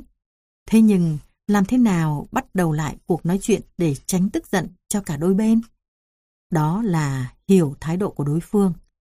Nếu đặt mình vào hoàn cảnh của người khác, cho dù có thể không đồng ý với ý kiến của họ, thì ít nhất bạn cũng hiểu được bản chất vấn đề, giúp bạn bình tĩnh lại, tìm ra giải pháp, giải quyết vấn đề hiệu quả hơn và giảm căng thẳng. Chẳng ai vô duyên vô cớ nặng lời hoặc cãi cọ với bạn. Bạn có thể nghĩ lý do đó không chính đáng, nhưng hẳn đó là lý do riêng của họ. Hãy thử phỏng đoán. Có thể họ lo sẽ gặp rắc rối, có thể họ ganh tị, muốn bảo vệ công việc, con cái hay tài sản, hoặc sợ mất cơ hội thăng tiến và gặp khó khăn về tiền bạc. Họ cảm thấy đau lòng, bị bỏ rơi hay muốn đóng góp của họ được thừa nhận. Phỏng đoán của bạn có thể đúng hoặc sai. Tuy vậy, chắc chắn một điều rằng việc cân nhắc này sẽ giúp bạn tìm ra giải pháp và cảm thông với họ, kể cả khi bạn cho rằng cảm giác đó không phù hợp. Phản hồi. Phản hồi là một trong những thuật ngữ phổ biến trong các chu kỳ kinh doanh. Đây là một cách thức rất hữu ích để mọi người biết cảm nhận của bạn mà không gây cảm giác tiêu cực. Nói cách khác, hãy thể hiện bản thân một cách quả quyết thay vì xúc động. Kỹ thuật này vô cùng hiệu quả khi bạn gặp vấn đề khó giải quyết với ai đó. Ví dụ, họ luôn dồn công việc cho bạn vào cuối giờ làm việc. Vì thế, bạn thường xuyên phải ở lại muộn để hoàn thành. Hoặc đối phương luôn đến muộn khi bạn hẹn gặp. Hãy nói thẳng cảm giác của bạn, thay vì nói, anh làm tôi cảm thấy... Hãy bắt đầu với, tôi cảm thấy khi anh... Tránh dùng những từ cảm xúc mang tính phóng đại, phán xét, phê phán, vân vân. Bạn có thể nói, tôi cảm thấy mệt mỏi khi anh giao việc muộn cho tôi. Sẽ tốt hơn là, anh chẳng có kế hoạch gì cả, lúc nào cũng đến trễ, anh làm hỏng cả buổi tối của tôi rồi. Sau đó, hãy giải thích, tôi phải về muộn và cả tối hầu như chẳng làm được việc gì ra hồn cả. Sau đó, bạn phải dành cho họ cơ hội để phản hồi và bạn nên thể hiện là mình đang lắng nghe. Hãy sẵn sàng đưa ra gợi ý giải quyết vấn đề. Ví dụ, chúng ta có thể ấn định thời gian để tôi xử lý bất cứ việc gì anh muốn trong giờ hành chính. Sau đó, tất nhiên, bạn phải lắng nghe họ và sẵn sàng thỏa thuận nếu cần. Bạn nên nhìn nhận toàn bộ quy trình này một cách đơn giản và thực tế, và chúng sẽ giúp bạn cải thiện và giải quyết vấn đề của bạn. Học cách chia sẻ công việc. Một trong những cách rõ ràng nhất để hoàn tất công việc là có được sự hỗ trợ từ những người xung quanh. Chuyện này hoàn toàn khác với việc ỷ lại và dồn hết công việc cho người khác. Dù người này là thành viên trong gia đình, thành viên nhóm hay bất cứ ai, đây là một giải pháp đơn giản, ít nhất là khi bạn không có đủ thời gian để xử lý. Một số người thấy cách này thật dễ dàng, nhưng một số người khác lại cho rằng cách này sẽ mang lại kết quả ngược với mong đợi. Có người đã từng nói với tôi rằng cũng chia sẻ công việc với những người khác, nhưng kết quả là anh ta phải sửa chữa lại từ đầu, và thế thì thà làm một mình còn hơn. Thật vậy, nếu bạn không giao đúng việc, đúng người, đúng cách, thì sẽ chẳng có tác dụng gì cả. Bạn cần chọn người có khả năng làm được việc, và tùy từng trường hợp cụ thể, có thể hướng dẫn cho họ. Sau đó, bạn phải đảm bảo rằng họ hiểu chính xác điều bạn muốn, nhiệm vụ, mục tiêu, thời gian, ngân sách và bất cứ lưu ý quan trọng khác. Hãy giao trách nhiệm để họ cảm thấy tự hào khi làm việc đó, nếu họ đáp ứng tiêu chí của bạn, như thời gian, chi phí, tiêu chuẩn, vân vân. Bạn nên để họ tự giải quyết công việc theo cách của họ. Cuối cùng, không nên bỏ mặc họ với công việc bạn đã giao.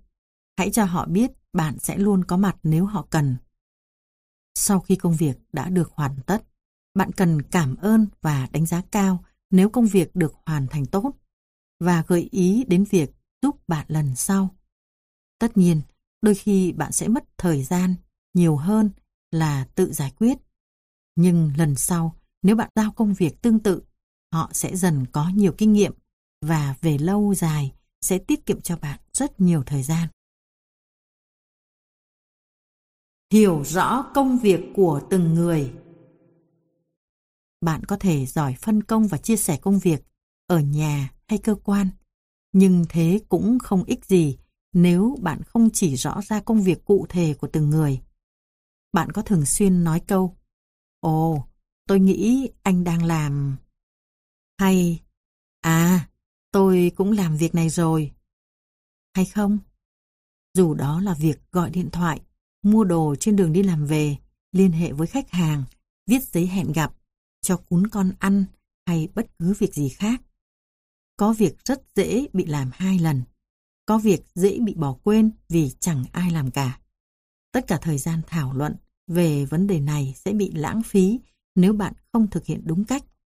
Hoặc là bạn đang lãng phí thời gian, hoặc sẽ không có việc nào được hoàn thành, trái ngược hoàn toàn với mong muốn và nỗ lực của bạn. Điều này sẽ khiến bạn cảm thấy nản lòng đối với những việc nhỏ, và càng nguy hiểm nếu bạn đang cố làm việc lớn, chẳng hạn như lập gia đình hay tổ chức một sự kiện nào đó. Vì thế, khi bạn thống nhất nhiều việc cùng lúc với sếp, đồng nghiệp, thành viên nhóm, bạn bè, gia đình hay bất cứ ai, hãy luôn kết thúc bằng cách tóm tắt những việc sẽ tiến hành. Tốt rồi, vậy tôi sẽ trao đổi với khách hàng và chuyển phản hồi cho anh. Còn anh sẽ viết bài và gửi đi trước cuộc họp ngày thứ sáu. Nếu còn vấn đề gì, bạn có thể sử dụng giấy nốt, email hoặc bất cứ phương tiện ghi nhớ và tổng hợp nào. Quy tụ những cá nhân xuất sắc nhất. Nếu những người xung quanh bạn nhiệt tình và luôn sẵn sàng giúp đỡ, họ sẽ không chỉ giúp bạn giải quyết công việc, mà còn cố gắng để tránh cãi cọ ra. Vì thế, hãy quy tụ những người này nếu bạn muốn xử lý công việc một cách thông minh và giúp cuộc sống của bạn thư thái hơn. Mỗi chúng ta đều có động lực riêng. Tất nhiên, ai cũng muốn được người khác thừa nhận, đánh giá cao và biết ơn.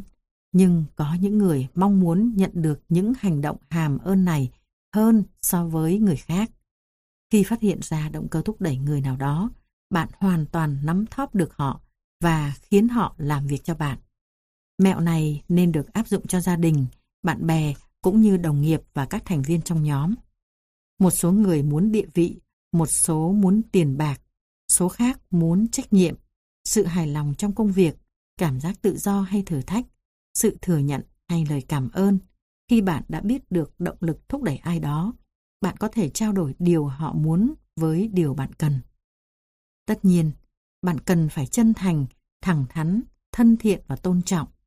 Nếu mọi người yêu thích, tôn trọng bạn và bạn có thể cho họ điều họ muốn, họ sẽ làm được rất nhiều điều cho bạn. Đó có thể được gọi là chiến lược đôi bên cùng có lợi. Sắp xếp danh sách việc cần làm.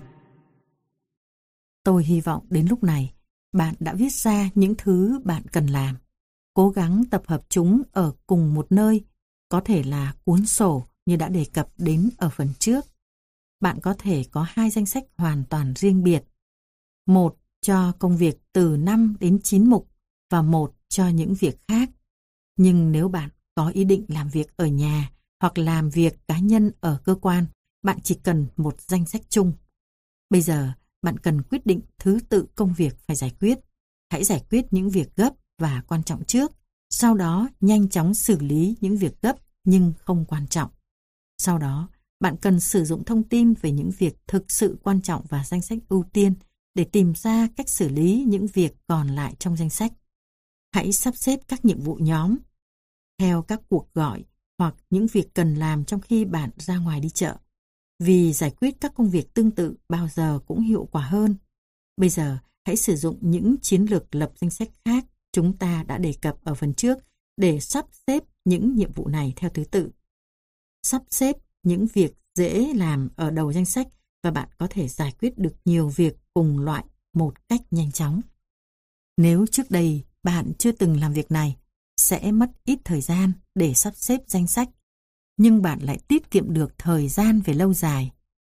Khi đã hình thành được thói quen, thậm chí bạn sẽ giải quyết mọi việc nhanh hơn nhờ liệt kê những việc cần làm đúng thứ tự. Nếu đến giờ bạn vẫn chưa phải là người có tổ chức, hãy thử kỹ thuật này và cảm nhận sự thoải mái sau khi viết ra tất cả những việc quan trọng một cách rõ ràng và thấy được những việc bạn định làm. Loại bỏ bớt thời gian trống. Danh sách việc cần làm thực sự rất hữu dụng để sắp xếp tất cả những việc bạn cần phải thực hiện. Thế còn những việc không bắt buộc thì sao? Bạn muốn nhâm nhi một tách trà hoặc đưa lũ trẻ đi chơi, hay muốn hoàn thành cuốn sách đọc dở dang dừng ở đoạn rất thú vị. Tất cả những việc này thường xuyên xảy ra trong cuộc sống của bạn. Vì thế, bạn cần đưa chúng vào danh sách. Hãy đảm bảo rằng bạn dành cho mình khoảng thời gian nghỉ ngơi sau những giờ làm việc căng thẳng. bởi việc uống trà, đưa bọn trẻ đi chơi hay đọc hết cuốn sách đều quan trọng. Lập kế hoạch cho cuộc sống. Thật tuyệt vời khi bạn biết nhìn xa trông rộng. Nếu bạn dạo phố nhưng không nhìn ngắm xung quanh mà chỉ chăm chú nhìn xuống chân mình, bạn sẽ bỏ lỡ những khoảnh khắc thú vị. Đó có thể là quang cảnh đường phố nhộn nhịp, những cửa hàng xinh đẹp hay chỉ đơn thuần là những hàng cây đang mùa đổ lá. Hoặc lập kế hoạch cho cuộc sống cũng tương tự thế.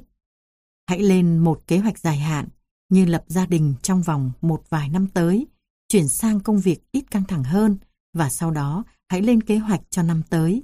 Nếu bạn muốn thăng tiến, chuyển nhà, thay đổi công việc, vân vân, hãy suy nghĩ đến thời điểm bạn muốn tiến hành việc đó.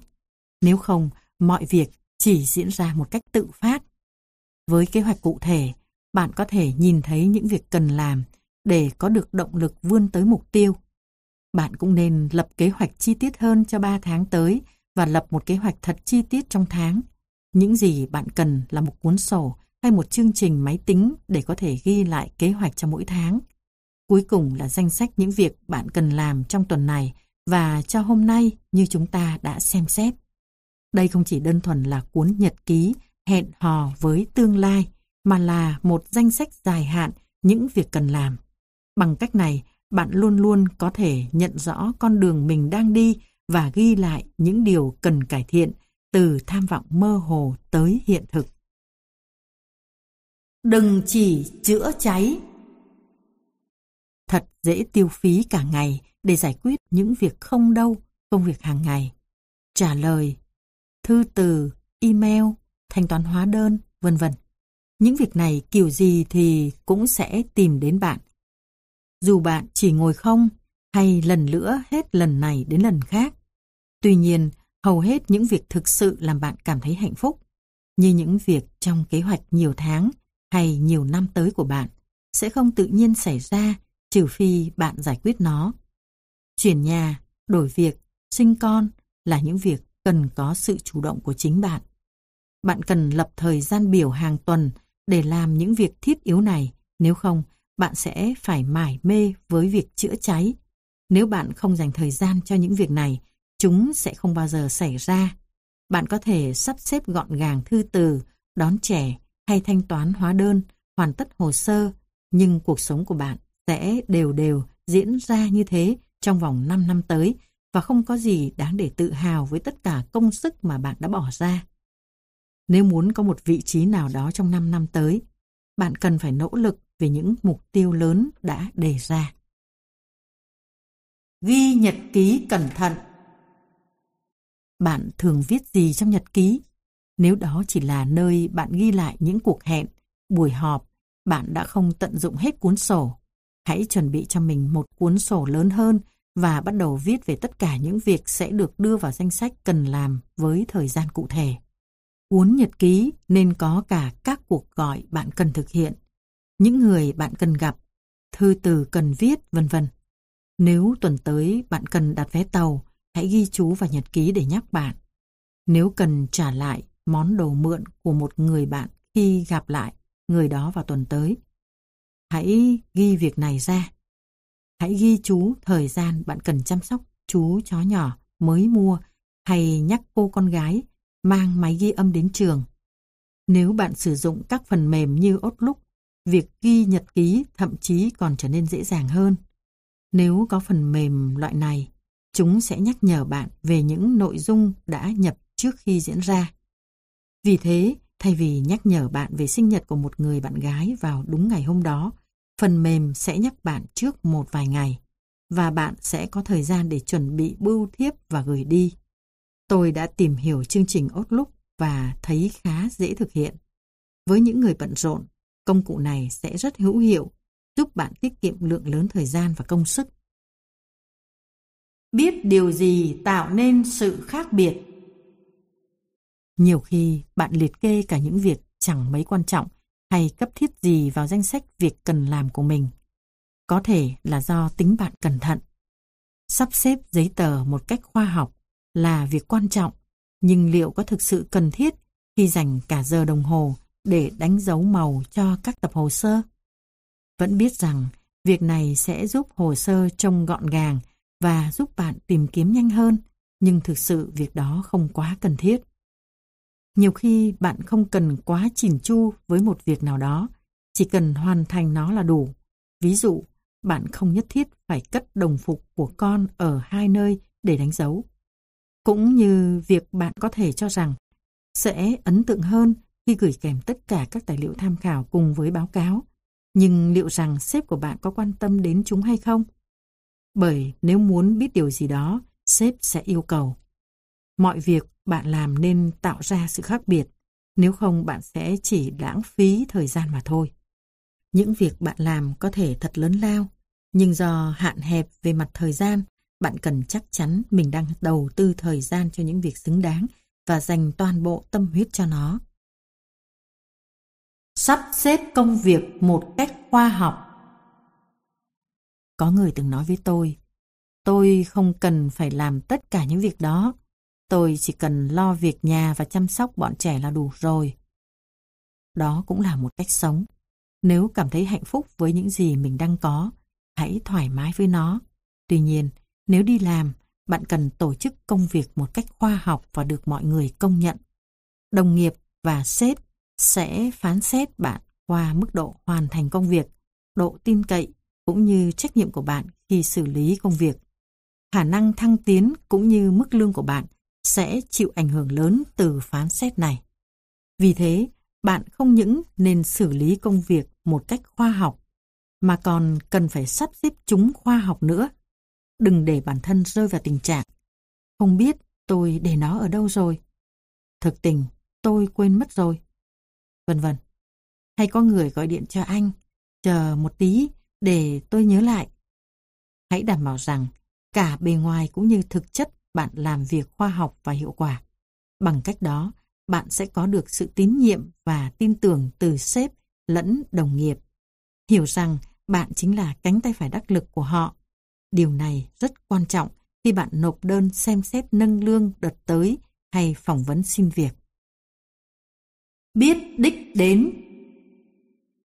Nếu danh sách việc cần làm tập trung vào những việc trước mắt, thì hiểu rõ đích đến sẽ giúp bạn thấy được bức tranh rộng hơn về những gì bạn đang cố gắng vươn tới. Bạn muốn đạt được điều gì cuối mỗi ngày? Tối nay, bạn sẽ nhìn lại điều gì để có thể nghĩ hôm nay là một ngày tuyệt vời? Bạn cần có mục tiêu. Có thể là lập kế hoạch mua gì hay làm gì vào cuối tuần.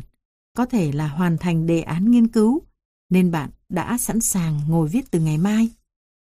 Có thể bạn muốn trong cuộc họp vào buổi chiều, mọi người sẽ nhất trí với đề xuất của bạn. Có thể bạn cũng muốn chăm sóc khu vườn của mẹ để bà yên tâm thư giãn. Bạn có thể có nhiều hơn mục tiêu, nhưng hãy cố gắng khoanh vùng một hoặc hai mục tiêu chính. Điều này không chỉ giúp bạn tập trung vào việc quan trọng, mà bạn sẽ cảm thấy thoải mái hơn cuối ngày. Nếu bạn đạt được mục tiêu chính, bạn có thể cảm thấy thư thái hơn cho dù chưa hoàn thành được một vài việc nhỏ. Hiểu rõ những gì bạn làm.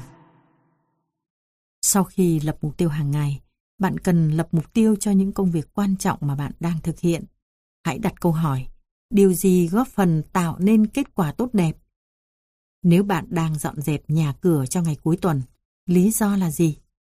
Nếu lý do chỉ là bạn muốn có cảm giác thoải mái, bạn nghĩ tiêu chuẩn gọn gàng thế nào là phù hợp? Bạn có cần phải hút bụi toàn bộ ngôi nhà không? Sắp xếp lại tất cả những thứ lộn xộn trong nhà? Lau sàn bếp? Nếu không biết mục tiêu của mình là gì, bạn làm sao biết mình cần phải làm những gì? Và cả kế hoạch bạn đang tiến hành nữa. Bạn muốn làm được chừng nào mỗi ngày? Tiêu chuẩn nghiên cứu của bạn đang hướng đến. Bạn có cần phải có khả năng trích dẫn chính xác hay chỉ đơn giản là đang thu thập số liệu chung để nhấn mạnh một vài điểm nào đó? Trừ phi hiểu rõ mục tiêu, nếu không bạn sẽ không biết mình đang làm gì để hướng tới đích và mãi mãi quẩn quanh với những công việc không hồi kết của mình. Đừng để dành việc. Bạn giải quyết thư từ ngay trong ngày hay dồn việc cả tuần rồi làm một thể? Bạn chọn cách nào? Tôi đã từng trì hoãn công việc đến cả tuần mới giải quyết. Lúc đó có người bảo tôi rằng dù có cố thế nào, tôi vẫn sẽ ngập đầu trong đống thư từ chồng chất. Một cách giúp tôi trở nên lịch sự, hiệu quả và khoa học, trong khi cách còn lại khiến tôi trở thành kẻ bất lịch sự, không có kế hoạch và yếu kém. Vì thế, giờ đây tôi đảm bảo mình đang xử lý công việc của thời điểm hiện tại thay vì của một tuần trước đó. Lượng công việc của tôi không có gì thay đổi, nhưng mọi việc trở nên hiệu quả hơn và tôi cũng không còn cảm giác sợ hãi trước áp lực công việc nữa. Tất nhiên, có những ngày nhiều việc đến nỗi bạn không thể kiểm tra hộp thư. Bản thân tôi cũng đã trải qua việc này, nhưng đó là chỉ hãn hữu thôi. Nếu bạn đã xử lý công việc của ngày hôm trước, sẽ không mất quá nhiều thời gian để bắt kịp công việc. Việc hôm nay chớ để ngày mai. Và bí quyết duy nhất và xử lý hết số công việc bị dồn ứ đó ngay từ đầu. Tất nhiên, đó phải là những việc nằm trong danh sách và kế hoạch của bạn. Đừng làm hai lần chỉ một việc. Nếu bạn muốn hoàn thành tất cả mọi việc trong danh sách, đừng làm việc gì đó hai lần. Không nhất thiết phải đọc email cho đến khi bạn có ý định xử lý.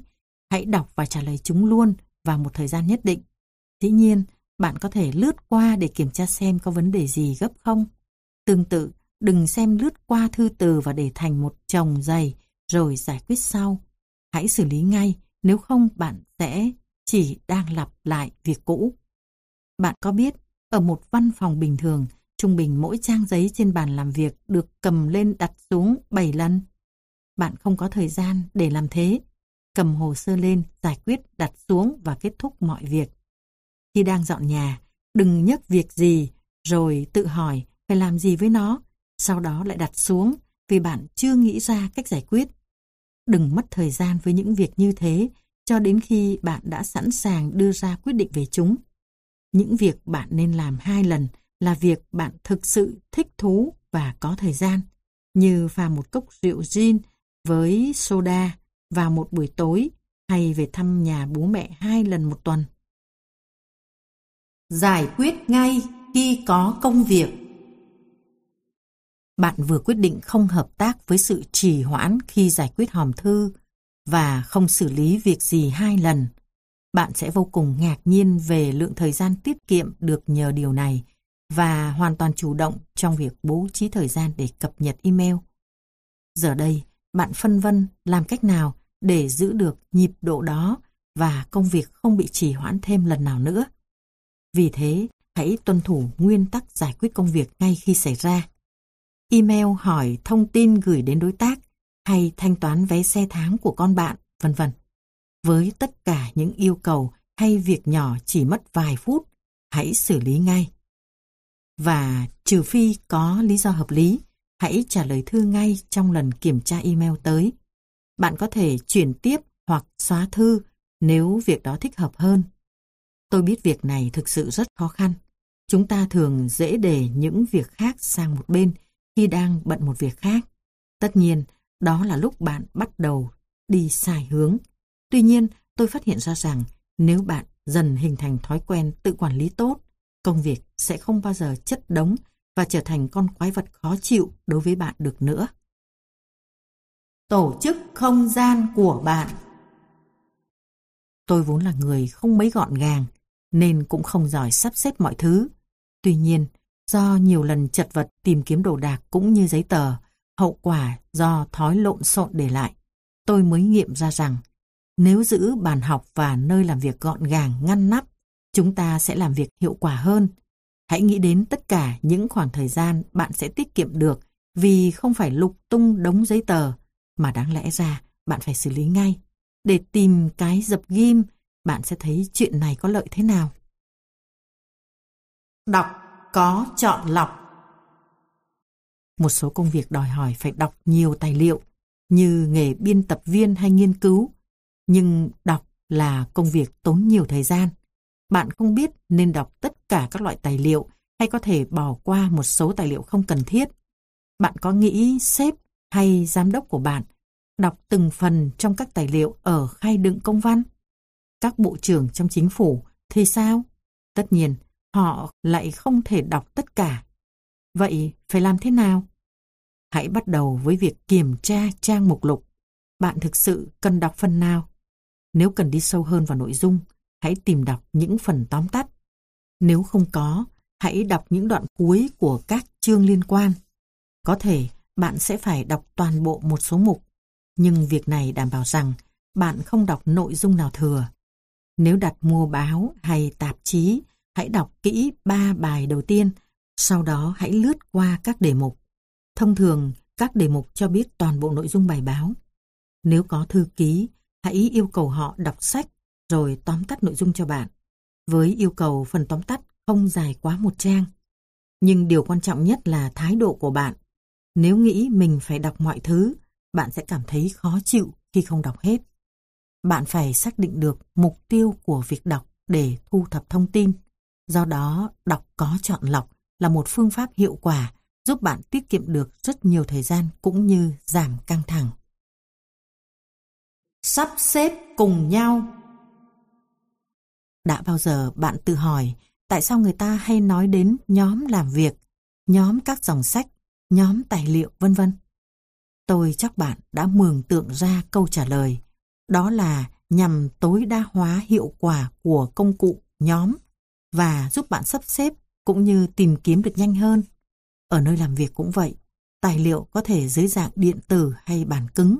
Tuy nhiên, bạn luôn biết phải tìm thứ mình cần ở đâu, bởi mỗi loại tài liệu chỉ có thể được sắp xếp ở một vị trí nhất định.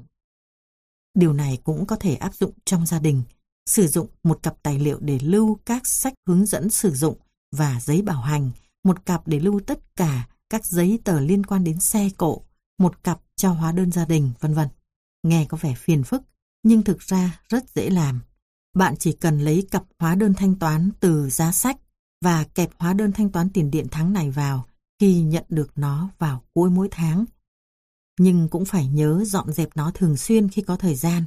Bạn có thể tiết kiệm rất nhiều thời gian, chưa kể đến việc loại bỏ được sự ức chế khi phải lục tung đống giấy tờ để tìm thứ mình cần. Nói đi đôi với làm. Tại sao có người lại thường xuyên thất hứa hoặc nói một đằng sằng một nẻo? Chẳng hạn, một người vừa nói với tôi rằng anh ta sắp đi đến bưu điện để gửi đồ, nhưng rồi lại quên bén mất. Hay thư ký của tôi cũng vậy. Cô hứa sẽ chuyển báo cáo cho tôi vào thứ hai.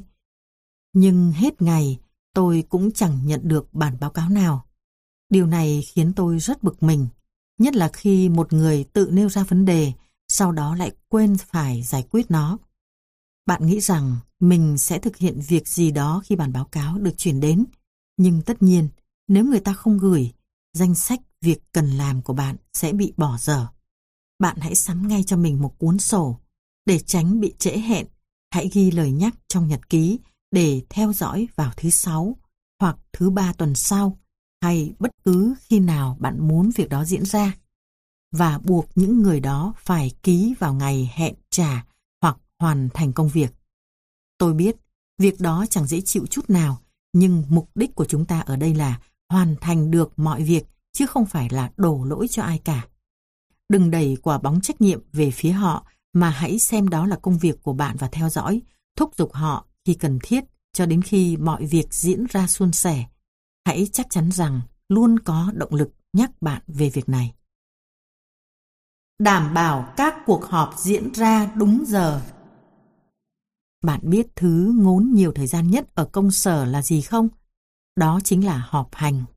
Nếu công việc buộc bạn phải tham gia nhiều cuộc họp, một ngày của bạn có thể đi tong mà chẳng giải quyết được việc gì. Thử nghĩ xem bạn có thể làm được bao nhiêu việc nếu không phải tham gia họp hành. Tất nhiên các cuộc họp rất quan trọng và bạn cũng không muốn bỏ phí thời gian không cần thiết. Nếu bạn là người chủ trì một cuộc họp, hãy đảm bảo rằng cuộc họp bắt đầu và kết thúc đúng thời gian. Nếu các thành phần tham gia đến trễ, hãy bắt đầu mà không có họ, và không đề cập lại bất cứ vấn đề gì đã thảo luận khi họ đến. Hãy đề nghị họ đọc biên bản cuộc họp sau khi được thông qua.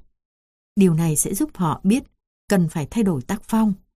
Họ sớm hiểu ra rằng nếu họ tiếp tục đến muộn, bạn sẽ không đợi họ, còn bạn trở nên có uy tín trong mắt nhân viên Hy là một người nghiêm túc và đúng giờ.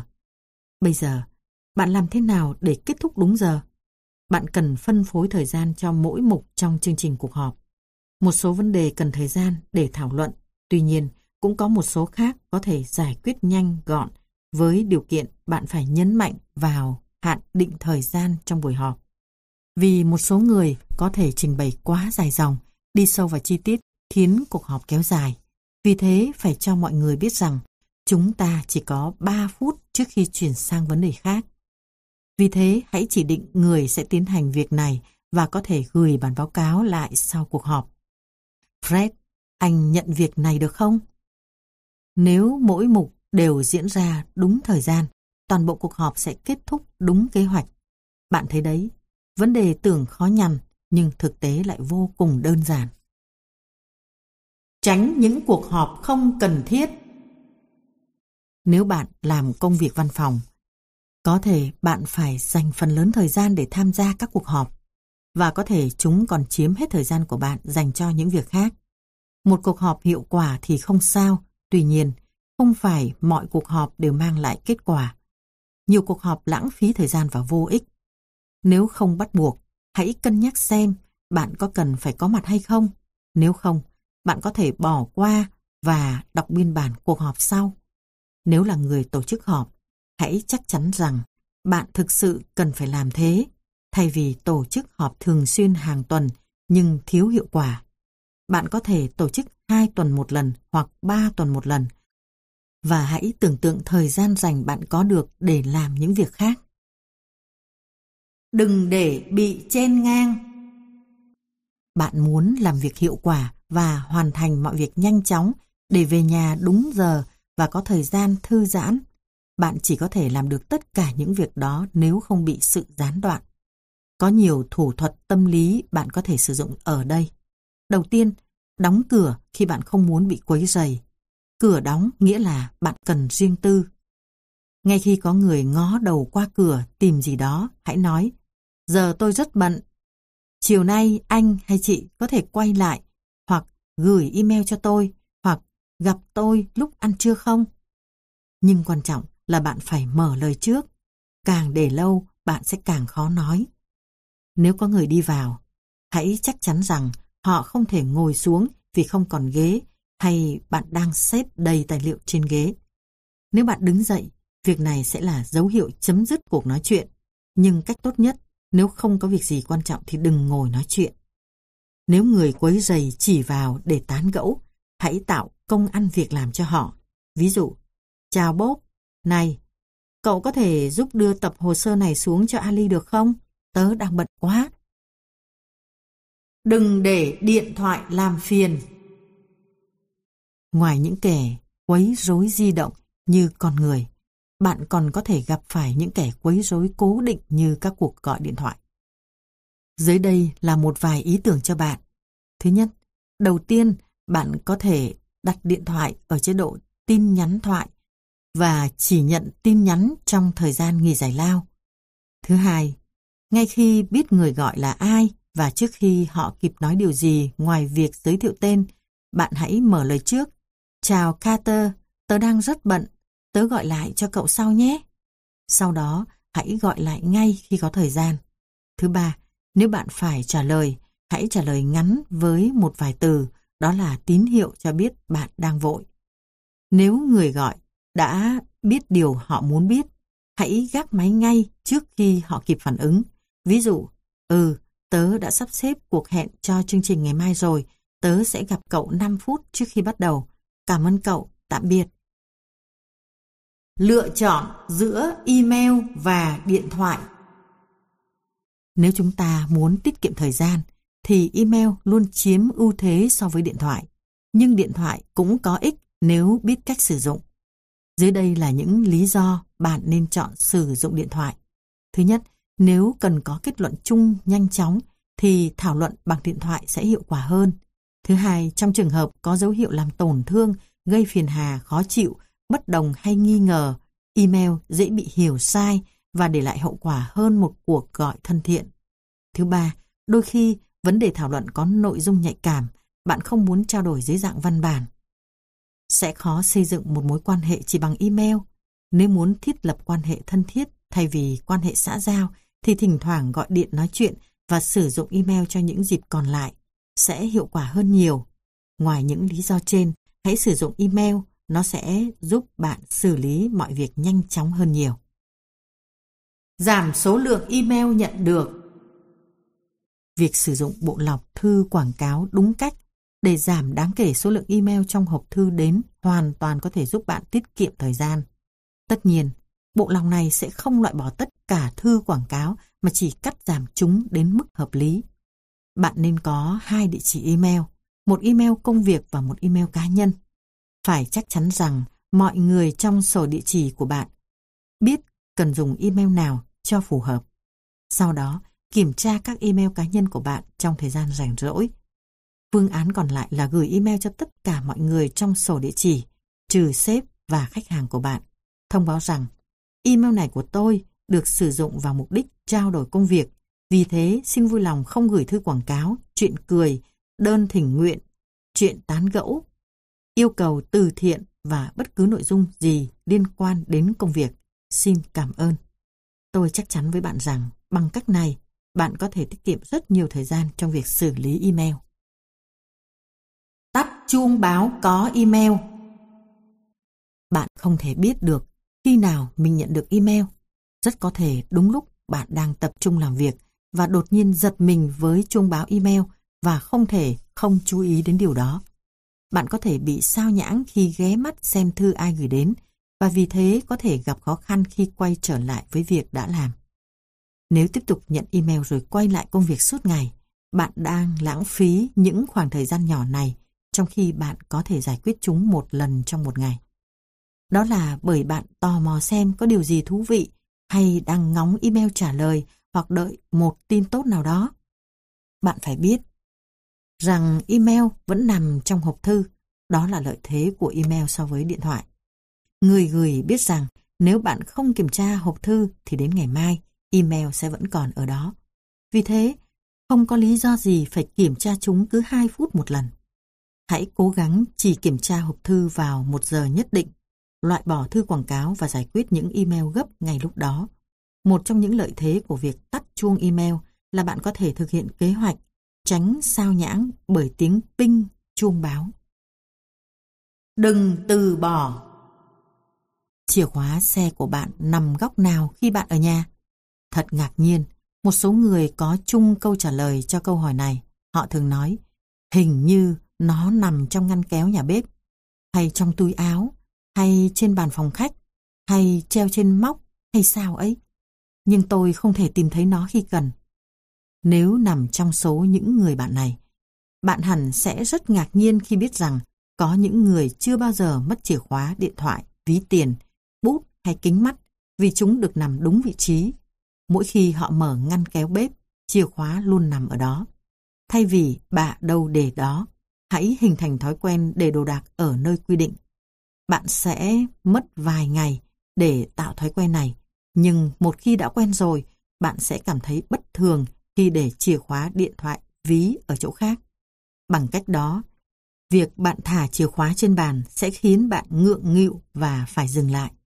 Như vậy, thêm một vấn đề nữa được giải quyết và bạn không còn phải lãng phí thời gian lục tung cả nhà lên để tìm chìa khóa. Nếu có thể, rất mong nhận được sự donate ủng hộ của các bạn. Thông tin donate có để ở dưới phần miêu tả để có thêm kinh phí duy trì việc đọc. Xin cảm ơn các bạn rất nhiều. Xin chào và hẹn gặp lại.